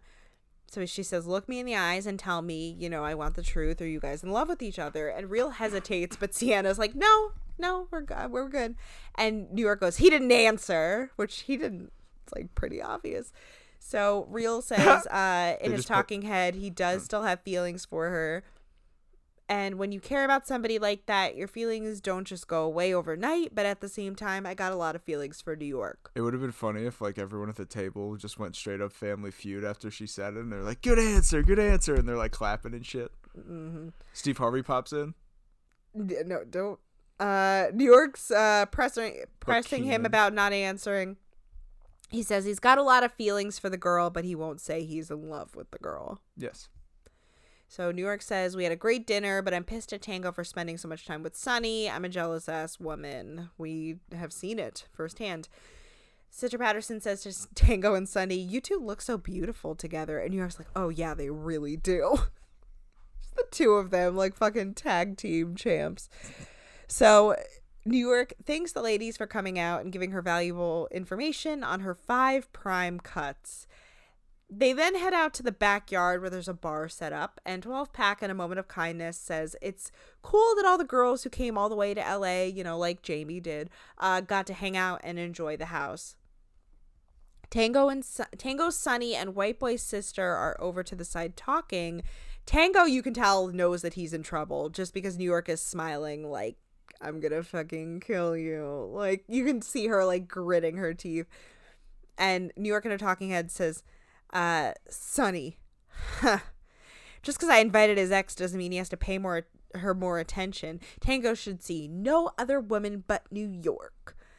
And 12 Pack and Jamie are off to the side. They both look shit faced. Uh, he asks her if she's dating that guy yet or what, and she says no. He went back to his ex girlfriend, which I, the way they were talking to each other made me think that this was weird code or like eh, like basically like oh he went back to his ex-girlfriend. Like she thought that he was talking about her. I don't know what i'm saying. But like i don't know. It just like their conversation did not feel like they were talking about what they were talking about if that makes sense. I guess I see what you're saying. Yeah, let's not make it a you know obvious. that we're up to to, some bullshit. Yeah. right. So uh he's like yeah i broke up with my ex. And jamie's like did you? And 12 pack goes she's gonna regret that when i'm a big timer. This is he then launches into this like monologue appropriately uh you know he's like whispering but apparently not that quietly because new york hears all of this where he's like Well, he probably figures New York's like over on the side talking to someone else or doing something. He's not like. well she claims i mean unless he's been talking about it for a while new york's like i can hear him Yeah. like I can hear him saying all this where he goes when I get out of here I got it I got everything I need this is going to be the number one show in America after this I'm telling you I can get any job I ever want I'm the only one left in New Jersey just wait till I go back from New Jersey just wait till I go back like as if that's some like he's going to be heralded as some kind of fucking hero for being on a reality dating show assuming it's not an edit, like I said, New York is like observing this and like her mouth is. She's like slack-jawed. She's like, I cannot believe you're having this conversation here right now. So Jamie's like, good for you. I hope, you know, I hope you get it. Like you work real worked real hard for it. Tango says he sees New York by herself, so he walks over to let her know that she's looking good tonight. Uh, he comes up and kind of starts flirting with her. You know, he's like, "Oh, what does a guy have to do to get a drink around here?" And New York's like, "Oh, are you taking your girlfriend with you?" And I was like, "Oh, been there."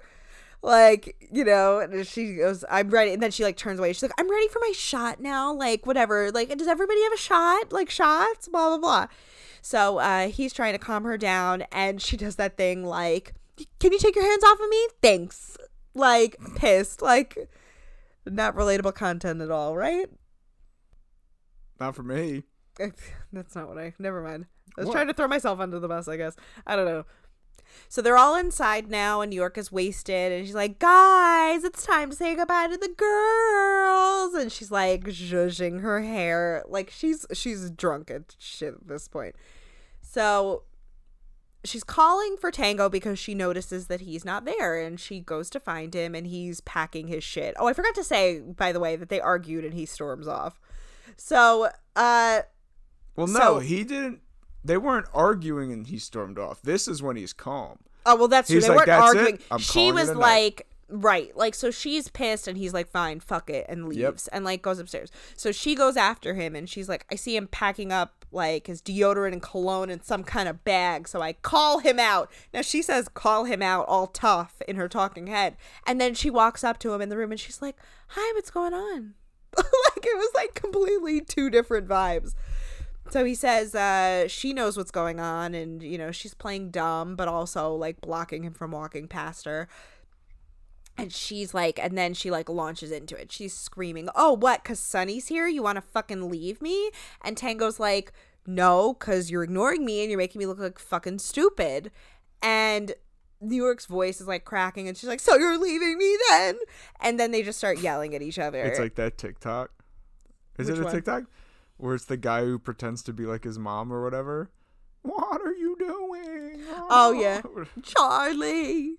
So uh apparently downstairs everybody can hear them arguing. Uh she then throws a glass. Yo, goes- she got like she was wasted. abusive. She was really drunk. And I think that this is probably a time in her life where she was like reveling and being like the crazy girl, whereas I don't think she'd do this now. Mm. I would hope she wouldn't do this now. Nah, she seems like cool and like got her shit Like, together. way more level-headed. successful And yeah, Well, I think too. Also, it would make a difference, like when she's on TV with cameras on her versus. and this is you what know- mid twenties.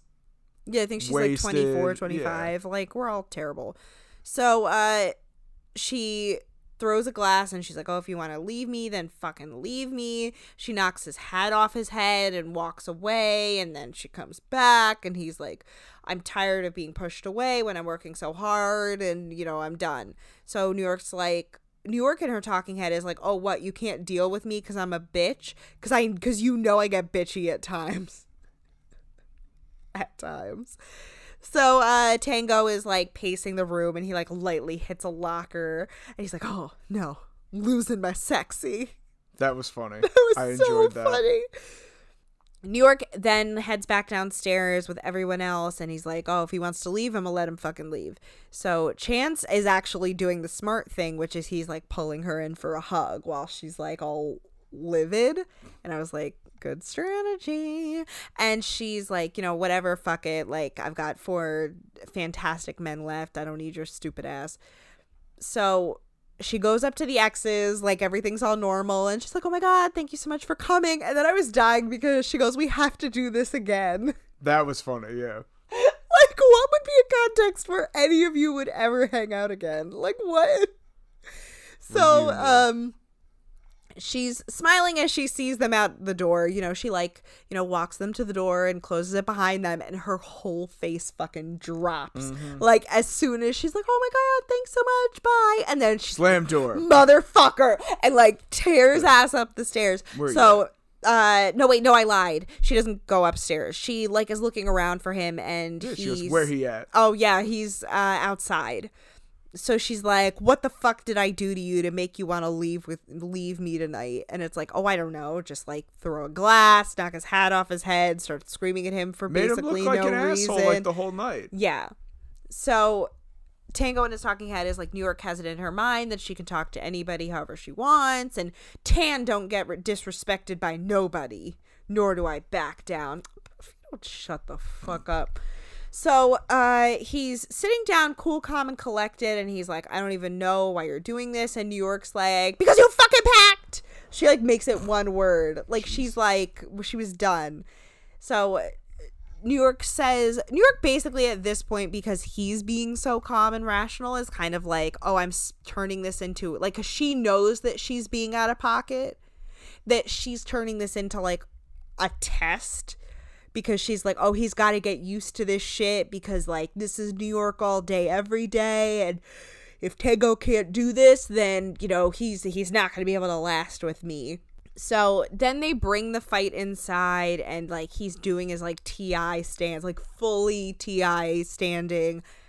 Uh, and of course, like Real and Chance, and like mind you, they're doing this like right by the bar, and Real and Chance are just leaning on the bar watching the fight, mm-hmm. just like unapologetically like waiting for all of this to fuck up. So which is funny because Chance in his talking head is like, oh, he's gonna ruin his chances with New York, and it's like, isn't that what you want? Huh? Like, this is a competition, not just fun. So, New York kicks the other guys out of the room, but makes sure to let them know that they're her Fantastic Four. Uh, then in his talking head, Tango is like, part of me thinks I should leave, but part of me thinks that, you know, if I give her a minute, she'll just calm down. So, but then she's like yelling at him that he's fake and faker than fucking pleather, faker than faux fur. And what, hold on. What did it say? Is like, New York's like, I didn't mean that shit, but if he wanted to go, you know. So then he starts screaming. He, it was so weird that he kind of was like switched back and forth between screaming at her and being totally calm and being like, "Why are you pissed?" It could be editing. Yeah, certainly. So he's yelling at her now and he's like, "Oh, you know, do you want me to go? Do you want me to stay? Like what the fuck do you want from me?" And I love this that because it's like the because it's like a fancy-ish house that it's like dual staircases leading up the stairs they're, like they're going. It's like when you say goodbye to someone and you both walk in the same direction. Yeah. So they're like arguing as they're going up their separate staircases and they're just like talking shit the whole way. And once they get up to the top, she does that like I don't get why she does She this. flashes her ass. Yeah, she does the thing that she does when she's pissed at Flav at the end of the season two Flavor of Love finale, where she just like bends over and flashes her ass, which it's like, what are you accomplishing with this? Like, it's still unclear. Well, it's her way like, this is what you're missing now. Is that what she's doing? Yeah, it's exactly what it means. I guess. So all the other guys are chilling in the barbershop room and he like goes in, daps them all up. Even even white boy, you mm-hmm. know, daps them all up and he's like, "Oh, I, he's like, "Oh, I might be leaving, like whatever fucking stun queen bullshit." New York says I told him he could leave and to prove it, uh, I I told him he could leave and to prove it, I turned his picture around. He's That dead was- to me. He doesn't exist. I was like, oh yeah, you're you're really showing him. That was hilarious. So this this cracked me up because this was like pain through his shoulder thing, like hard on his sleeve, whatever the fuck we were saying before. That he's like he's leaning against a wall and he's like got this pained expression on his face and he's like clenching his fist. And I was literally laughing out loud at how overdramatic he's being. That's what it he looks like he's in a music video. Exactly. Like you're th- You just- might as well be playing fucking Boyz II Men End of the Road. Right. So Tango is saying, you know, I don't want to walk away because when you care about someone, you don't just do that. But at the same time, I can't be made a fool of. So he continues packing his shit and says he doesn't know what he's going to do, you know, and then of course New York like grabs a pillow and just like falls on it, like is like, you know, boo hooing, audibly sobbing, and then it's like a cliffhanger commercial. So once they get back from commercial, it's some fight highlights. Basically, New York is like, I started to realize that I only get this upset when I really have feelings for somebody, and like, you know, like, and she goes to like talk to him, but like, she doesn't apologize. she's just like, they go sit outside, and she's like wrapped in a blanket, and she's like, you know, seeing you pack like really set me off and he's like, "Oh, I understand." And she's smirking when she's like, "Oh, I see him like seeing you with another woman like just really got to me." And and he goes, "Watching you watching me with another woman wasn't really comfortable either." what does that fucking mean? Because he wants to be with her. And he's forced into this situation. I don't know. Who cares? So just when New York, uh, so so Tango says, just when I think New York has done a successful job of pushing me away, she switches gears on me and pulls me right back in. He's so fucking annoying. He's such a cornball. So they hug, and New York says the talk went rather well, but then back inside, basically, they're just like making out outside of her room. So the rest of the night uh, is just a disaster. Chance and White Boy are doing shots from mini bottles in the kitchen. Chance is talking while eating bread, so he's wasted, and you basically can't understand a word he's saying. And then White Boy opens a giant bag of what looks like like generic cereal, like store bought, like you know those giant bags you get from Costco. Like he just like rips it open with his teeth. He then pours some alcohol on his bread and eats it. Did you see that? Like it was just, I don't think I noticed that. Oh part. my! Catch me as I fall over in shock. Uh, so basically, they're just being huge slobs in the kitchen. Chance walks into the fridge on his way out of the room. it was a disaster. So this was super weird. This everything that happens from here on out. So Chance tries to find 12 pack. Oh, he is wasted. Yeah, he's got like a boxing glove on. White boy. I mean, you have to be really drunk if you're pouring liquor on bread. Yeah. Like that's like blacked the fuck out.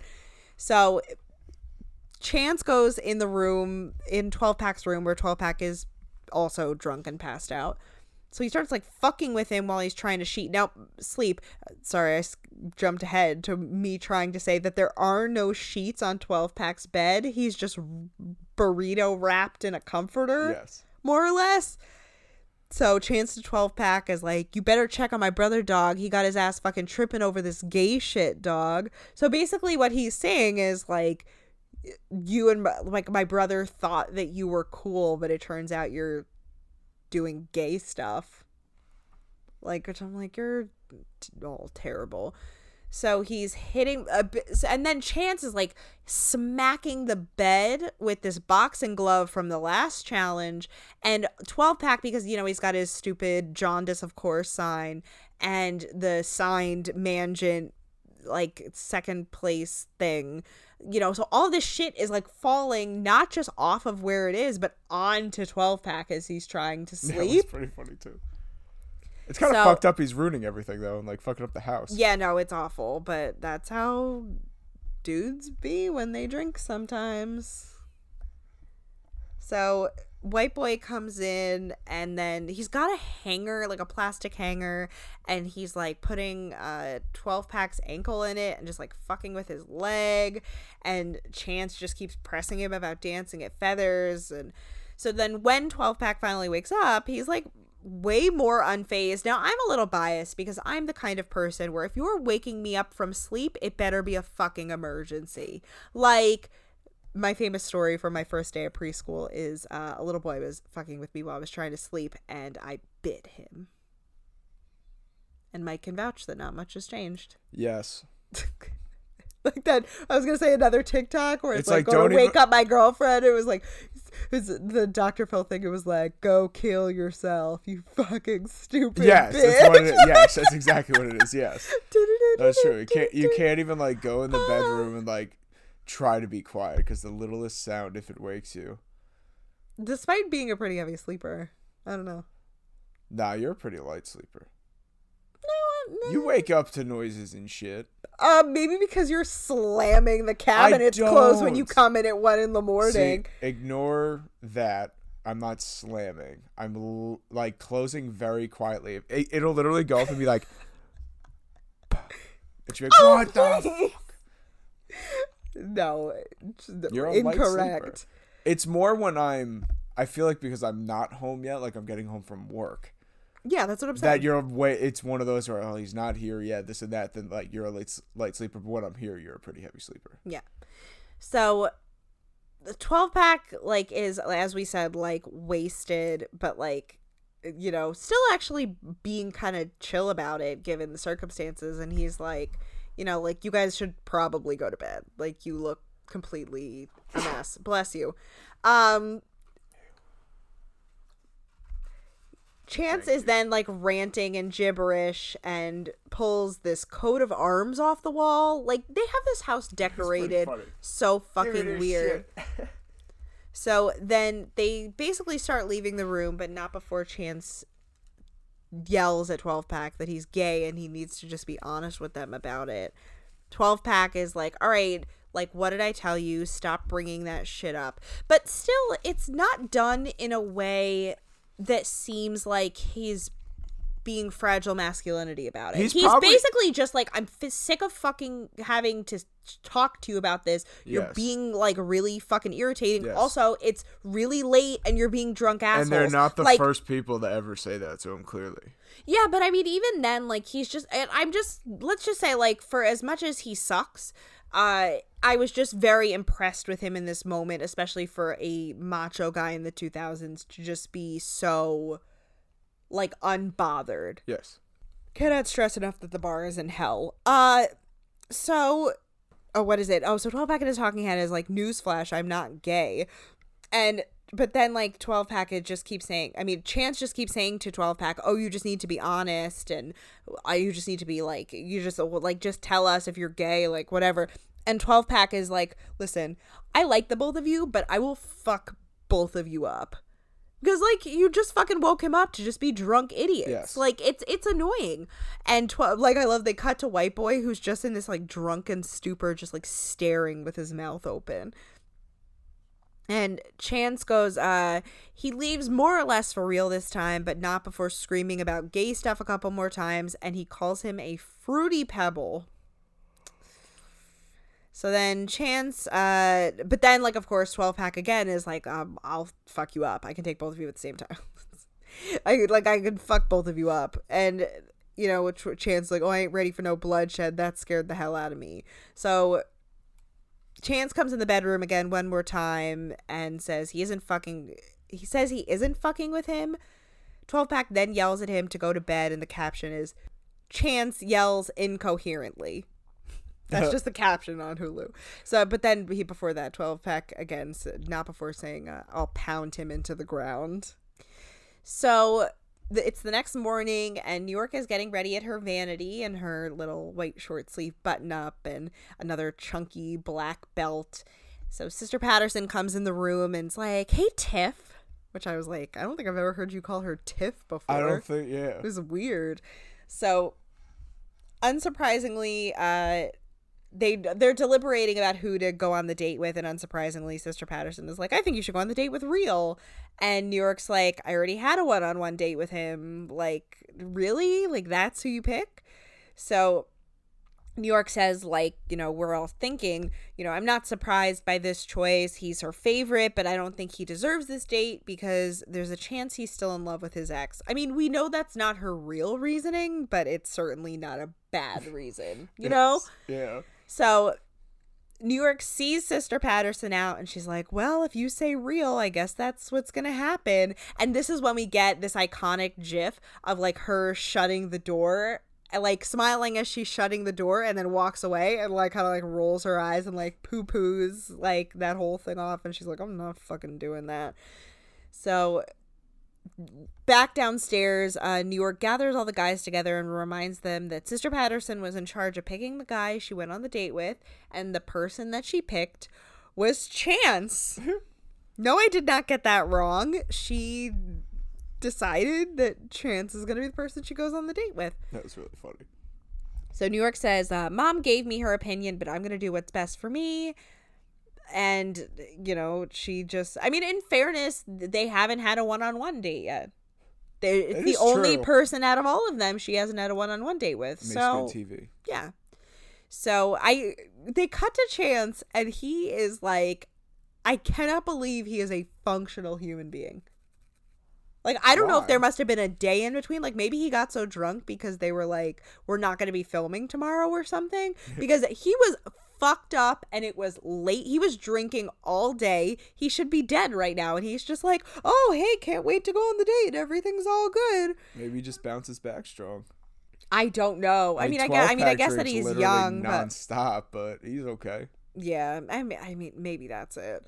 So, Chance and says uh, he's he says he's happy he got the date because he was ready to show her what time it was, which I was like, too soon. Ugh, flavor references. So she tells the rest of the guys that she'll see them at elimination, and in her talking head, she tells us that picking one brother over the other might cause some heavy drama, but these boys will still have brotherly love for each other when everything's all said and done. It's fucking weird. So they then head to Chez Cherie, a cooking school, which is no longer open. Uh, their last post on Facebook was about Sherry, who we meet. Sherry returning to six week uh, to work six weeks after breaking her back in a car crash. Oh my god. So hopefully, prayers up for Sherry. Hope you're thriving. Yeah. So, uh, sh- so we meet Sherry, who runs them through a little bit of the uh, menu that they'll be making today because they're making a lunch, and she tells them that they're going to be making cheese and uh, prosciutto wrapped asparagus, but as she says, prosciutto. I don't know. I'm. I'm I was, my mom's gonna kill me if she hears me saying prosciutto. Whatever. I say mozzarella. Oh, you're gonna have to work on that. She's gonna be so disappointed in you. I mean, granted, I'm not saying you have to go full it? Giada mozzarella, but uh, mozzarella. That's how I say it. Mozzarella. Mozzarella. Like a dog. Like Mozzarella. multiple dogs that are mixed that you call mutts. No. Mozzarella. No, mozzarella. Mozzarella. Mozzarella. Mutz. Mutts. M- I can't. No, don't make me analyze it. It's like sounds weird. It sounds too weird when I'm breaking it down like this. So it's just mozzarella. Mutts. Anyway, so I say prosciutto, but like it's Prosciutto. but he says and then he like so when she says prosciutto he goes prosciutto? And this is where I believe that he does. well this is well so first he uh he i love this. I did as much as he gets on my nerves i feel like i say this every week as much as he gets on my nerves this made me laugh. That he's like uh he pours some broth into a pot. Again the bar is in hell. Uh he pours some broth into a pot and sh- uh like sherry's like oh you've done this before and he goes i dibble dabble Exactly. Yeah. It's like he's pouring broth into a pot. Like he's not doing anything fucking groundbreaking. Well, he made it back to the time he made that cake. It seems like he knows how to do something. Well, we don't know how the cake was because even if it was delicious, Sister Patterson would have still said it was disgusting. That's true. So, New York, one of 80,000 times that she brings this up, says that it's a turn on to see Chance cooking for her. You know, she goes, she's literally just impressed by him chopping, spraying, and pouring. Like, that's what she said. Those are her examples of things that he's doing that amaze her. Mm-hmm. Like, bitch, that's called cooking. She has very low expectations. The clearly. bar is in hell. So uh, they're both gassing him up while he's rolling this asparagus. Like as we mentioned, it's it's wrapped asparagus. So and, and it's so funny because I'm like, why are they gassing him up? Like who fucking cares? Like what whatever about this scene. And then finally Sherry makes it make sense for me because she's like, oh, it looks like you've done this before, and he goes similar. Yes. So And it's like, oh, I get it. Yes. He probably he looks like somebody that has like long fingers that would make a good blunt roller. That's it. He's clearly has. but he also seems like the type of person who would start talking with the blunt in his hand and hold it, and you're just like watching him going, "Fucking pass that shit already, you asshole." uh, what is that term called? Bogarting, isn't it? No, politicking. Is that what it's? I don't know. You would know better than me. Yeah, it's called politicking. So once they're done, they eat, and she's like, "Oh wow, I can't believe that you made this." And I was like, "Well, you both made it," and I'm like, "Actually, now that I think about it, we don't see New York touch a single thing." So I was like, "Oh, he did actually make it." So uh, he says he feels like he's in France or somewhere. M- Let me just remind you that it's called Chez Cherie Yes. clearly a French inspired atmosphere. This was just disgusting. Oh, well, before that, she goes, Well, bonjour, me chérie. It's not. Nope. They're very drunk as well. So, uh, she seems it. he tells her how good she looks and starts feeding her, and she's like sucking on his fingers, and she's like moaning, and they they're making out so heavily that like they knock into a glass and it breaks, and she tells us again that she's so turned on by him cooking for her that she's ready to pop and blow up and push it all out at the table right there. It sounds like you're talking about poop. I guess. I mean, uh, we know that's not what she's talking about, but Yes. whatever. So she She's finally, turned uh, right? She's like fanning herself, and she's like, "Oh, it's Sunday. It's Sunday." And Chance is like, "Yes, Sunday. Sister Patterson won't approve of this," but then like pulls her in again. He actually is very smooth. Like it's not. He's annoying No, as he knows what he's annoying doing. as fuck, but it's not lost on me how he manages to get women interested in him. yeah. So uh, she's sucking on her finger, and she says, but she says that she has sucking on her. Yeah, she's sucking on her finger, and she says that he she has something for him. She hands him what looks like a ring box, and he goes, "Oh, I know we ain't getting married that fast." N word, which is interesting that Hulu didn't bleep it. I mean, it's A, Oh, it's not hard? R, but like, I figured I watched Tubi, so I heard it and I was like, okay, like I knew well, what's weird is they bleeped it uh when she called Teaweed, I think, a crispy one or whichever. Oh, who she called somebody crispy? No, it was uh, what's his name? Uh, who's the rapper? Oh, I forgot his name. Who cares? He sucks. But uh, yes, the when she's talking about that guy. So Trends. Yes, yes, good. Thank you. So they basically they end up just being stud earrings and you know because this is in the time where you had to have that like bling bling earring situation. So they head back to the limo and he literally like sweeps her up off her feet and like carries her into the limo which i'm like you know you're annoying as fuck but you're smooth. I literally do not feel a single thing for you romantically but i This date I can, made me wish that they had a reality show together. Because I was like, they would make great television, just like going places and like doing random shit. they still can i guess i hopefully she makes an appearance on his show oh, that would be that, that would be great. He's like, I'm gonna bring back. Well, old- she, I, that's what we said. Of mine. She'd be the Oh, Brigitte. It's true. She would give the lie detector test. Like it would just be It's full real circle. love right there. So when they get back to the house, uh, he yells from their balcony about like, "Oh, I'm in this motherfucker." And honestly, I had to laugh because it kind of reminded, like, this whole scene reminded me of like "I Feel Pretty" from West Side Story. Which side note you cut you because you know how they're bringing it to Broadway. They're making the movie, but then they're bringing it to Broadway, and they cut "I Feel Pretty" out of the musical. Why? I don't know. I think apparently, um, oh, I love this musical, and I can't think of who does the music. Um, whoever does the music was like they Danny wanted- Elfman. No, Just- I know. Oh, please. Uh sacrilege. As much as I love Danny Elfman. Uh no, like No, no, whoever whoever did it said that they kind of felt weird about the lyrics to it anyway, which I was like, I don't know. I don't they don't strike me as exceptionally problematic. Because they say they say pretty witty. Officer Krupke like is way more problematic. No, I don't think I'll that's. I don't think it's the gay. I don't think it's gay in that context. Like gay still means No, I happy. It's know. just- I know. That's what I mean. Anyway, so I I don't know. It just reminded me of I Feel Pretty because he's like everybody's just trying to mind their own fucking business, getting ready for elimination. He's like skipping around like la la la, like he's like so being over the top, and this was so weird because like you know like i said the guys are all trying to get ready and they're like just trying to be polite you know being like oh how was it and It was great. it was yeah went but like then he also like Oh he, my God. so because as i I mentioned loved it. I thought it was hilarious. as I mentioned, the tw- when 12 pack won the Mangent, he got like a signed photo of New York and a pair of her panties. And because it got knocked over onto him and broken, the picture of New York is separate. And Chance takes the picture and like runs it down his whole body and like mm-hmm. kind of like it lingers on his crotch. And I'm like, this is creepy and gross. So Tango is just trying to get dressed, and Chance is literally doing cartwheels in the room. Uh, now I don't know if you kind of felt this way too, but I feel like this date was like the first time that he seemed really interested in her. I, I, the way she is too. I it mean, well, seems like she really has interest. No, but the thing is, she that ain't just for the camera. no, that was no, no, no, no. Certainly, no. You can tell she's definitely She's attracted to him. him.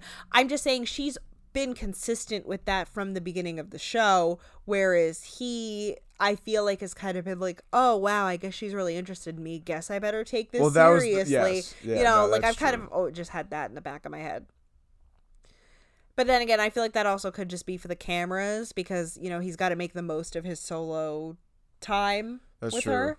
So on to, you know, we get a quick deliberation scene with Sister Patterson in New York. She's like it's like weird. She's like fully done up. Like she's got this updo going on, like she's, you know, going on it it, it was very reminiscent of uh Crazy on the Queen Mary. Remember the when they go to the dinner. when they go to sing, Okay. yeah, because she's got like long gloves and her hair's in an updo, and it's just like this whole thing. So Sister Patterson leads off by saying she still feels really good about Real. So how was your date? And New York actually like tells her the truth and was like, um, I actually didn't go on the date with him. I went out with Chance instead. And I thought Sister Patterson was gonna go, What? And like throw a fit, but like Kyle Broflovski's mom. well, I was thinking what? Uh, well that and i was thinking about you know when when flav decides not to eliminate her at the end of the second season and how she's like oh no you don't like you know freaking out Yeah.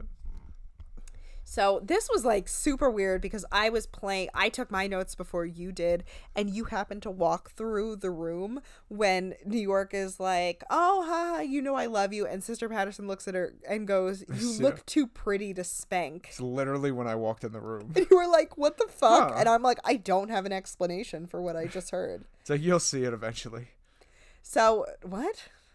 when I took my notes. Oh, yeah. The fuck did you think? I don't know. That's why I was confused. Anyway, Weirdo. New York points to Chance's picture and goes, This brother has it going on. He rocks.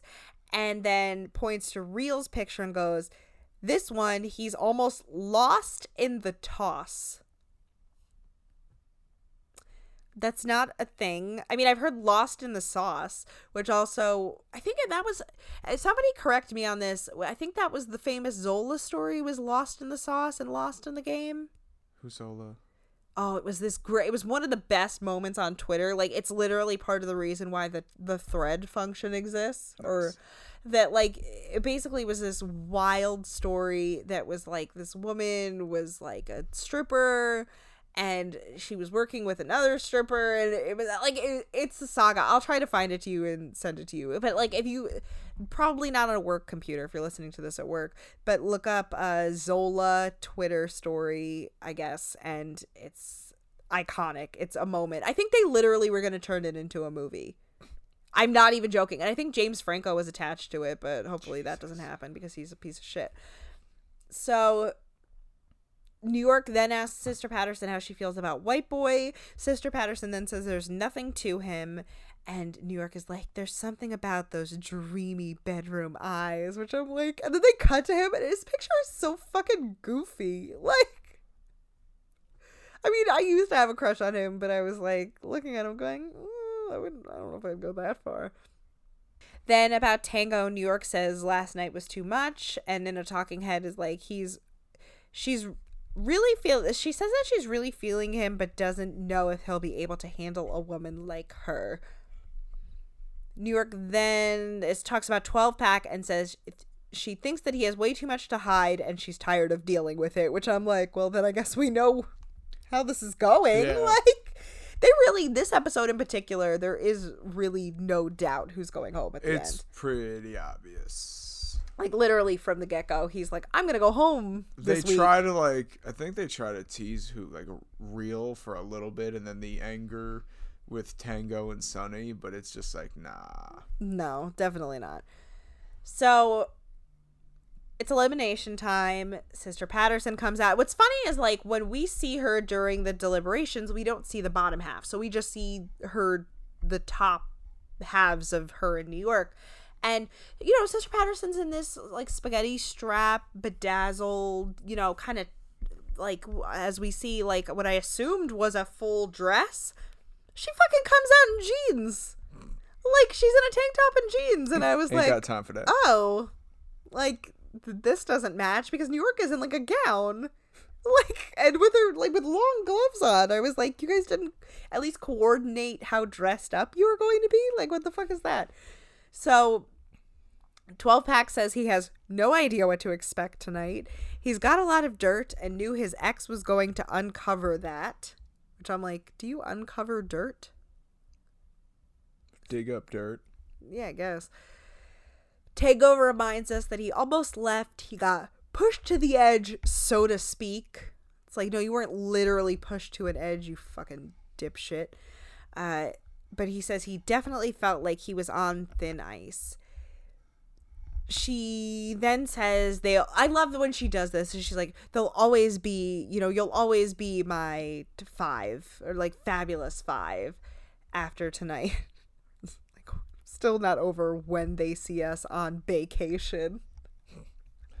My God. Ava DuVernay deserves better than her like mass that masterpiece being treated like fucking Instagram fodder. Anyway, so she, New York tells the guys that they'll always be her fabulous five after tonight. So the first one to get a I was about to say a clock. Whew, throwback.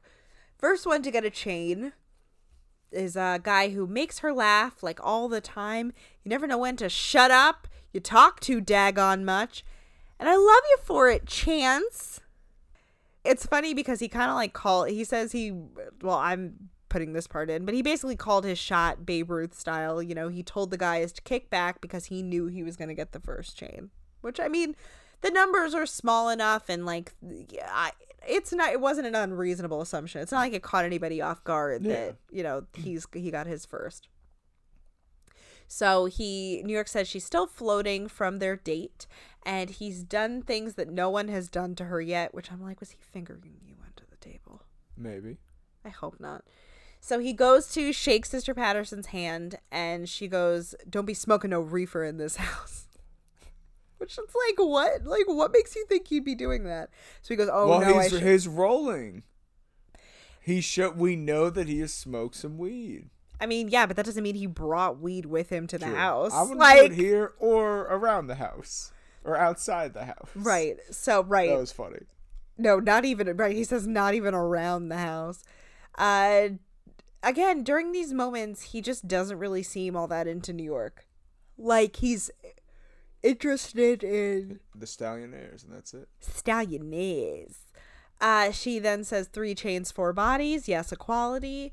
Uh, up next is honestly she, she threw me off with this description Oh, because she was like, "Oh, he's a real brother, cool, smooth, and sexy," you know. But she can't deny those bedroom eyes, That's when you white boy. Yep. Wow. Those bedroom eyes made you drop your mic, huh? It was a very mic drop It's like, moment. oh, Uh, bedroom eyes. she tells him that he's still a bit of a mystery to her and she wants him to show her who he really is. Two chains, three bodies, Two chains. two chains. Um well, actually, why did we say it like that? That's not how he says it. How does he say it? Two chains. Well, I guess it's a little I guess that was basically the I same. don't know. I don't know. I'm delirious. So, uh she says the next person keeps her focused, calm, and sane, and he's funny as hell. Real gets the Mm, the third chain. the way you walk, way you move.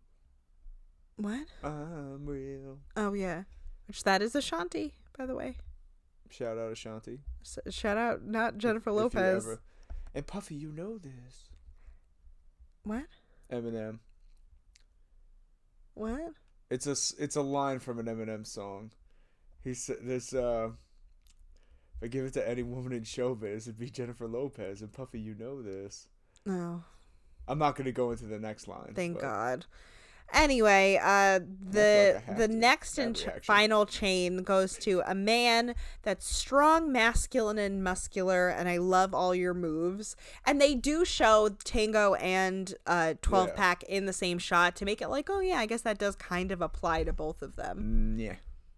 It was meant to be misleading. Well, no, I mean, well, I guess the showing the moves thing was Yes. meant to be. Yeah, no, I see what they were doing there.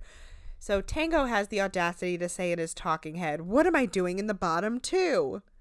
First of all, How after almost I? leaving, after it takes almost two to leaving, tango. I'm gonna use that joke again. Ugh. he's not only like almost left, but he was saying in his talking head beforehand, like, "Oh, anything could happen. Like, I'm a little scared for my place." Blah blah blah. Uh, twelve pack then says, "This sucks. Just give me my chain so I can go back and start drinking again." okay. So then she ultimately calls Tango up. Uh, he's relieved, but says he wishes White Boy had been sent home. Sure. Uh, she tells him that when he decided to stay, she was one of the happiest women in America. America. Uh, just leave Eminem out of this, please. A lot of Eminem on this. Obviously, this means 12 pack is eliminated, as we've stated before. Uh, she tells him that he is a wonderful man, which I'm like, is he? though? Uh, but he's a man with way too many secrets. She thanks him for being here with her, but wasn't sure he was actually here for her. Probably delivered that wrong, but so white boy says in his talking head uh, the elimination was shocking uh, as shocking as finding out that he was working at a gay strip club dancing for gay men. And apparently that made quite an impression on new york. Did you hear what she just said? Like she did not say anything about like because i i came into this knowing that that's why he was sent home but like thinking that she was going to be more blatantly homophobic about it. Like just being like oh no i could never be with a man who i think might be into men. Like that's literally what i thought going into this and that wasn't what she said she was like you lied to me a whole bunch like and i think You that have you're, you're here for the cameras Yes. like you admitted to being here for the cameras Which even he admits to. Right. us. And he says in his exit interview, Talking Head, you know, the reason I came out here is because I'm an actor and I wanted to be in front of the cameras, but I had a great time and I don't regret anything. So as he's leaving, you know, he he hugs. Does he actually hug her? Oh goodbye? yeah, no, Yeah. they hug and uh they say goodbye and everything, and then she wishes So him the best. well, well, it was it was definitely it was. She's not genuinely wishing him the best. I thought she was. no, it was it was it was her way of acknowledging that she heard him. And he like said, she heard what you." he said yeah because what's he gonna say back you know like it just because this well we'll get to it in a second but like she goes because he's literally walking out the door and she goes oh 12 pack by the way uh I hope you do blow up in Jersey and become rich and famous. The way she's saying that is letting him know I heard what you said. You thought you were slick and you're fucking not. I thought the way she said it was like legit. Like I really hope you do make Well, it. Well, then big. this was weird because then he says thanks and literally does like a leprechaun style fucking heel click. Yeah. I died laughing. So uh, then 12 pack says, uh, then to me, this obvious, like, do I think that he's a piece of garbage and probably meant this? Yes. Do I also think that his ego was a little bit bruised about being rejected? course. Also, yes. like the another TikTok, the oh, you you won't know it, but for anybody who watches tiktok TikToker. shout out to Pauline in particular. Uh, you know, like the the Trisha Paytas, I think I think that's how you pronounce it, Trisha Paytas. Like, do I think that I am a do I think that I am transgender? A hundred percent. Do I think that I align with my natural born gender? Also a hundred percent.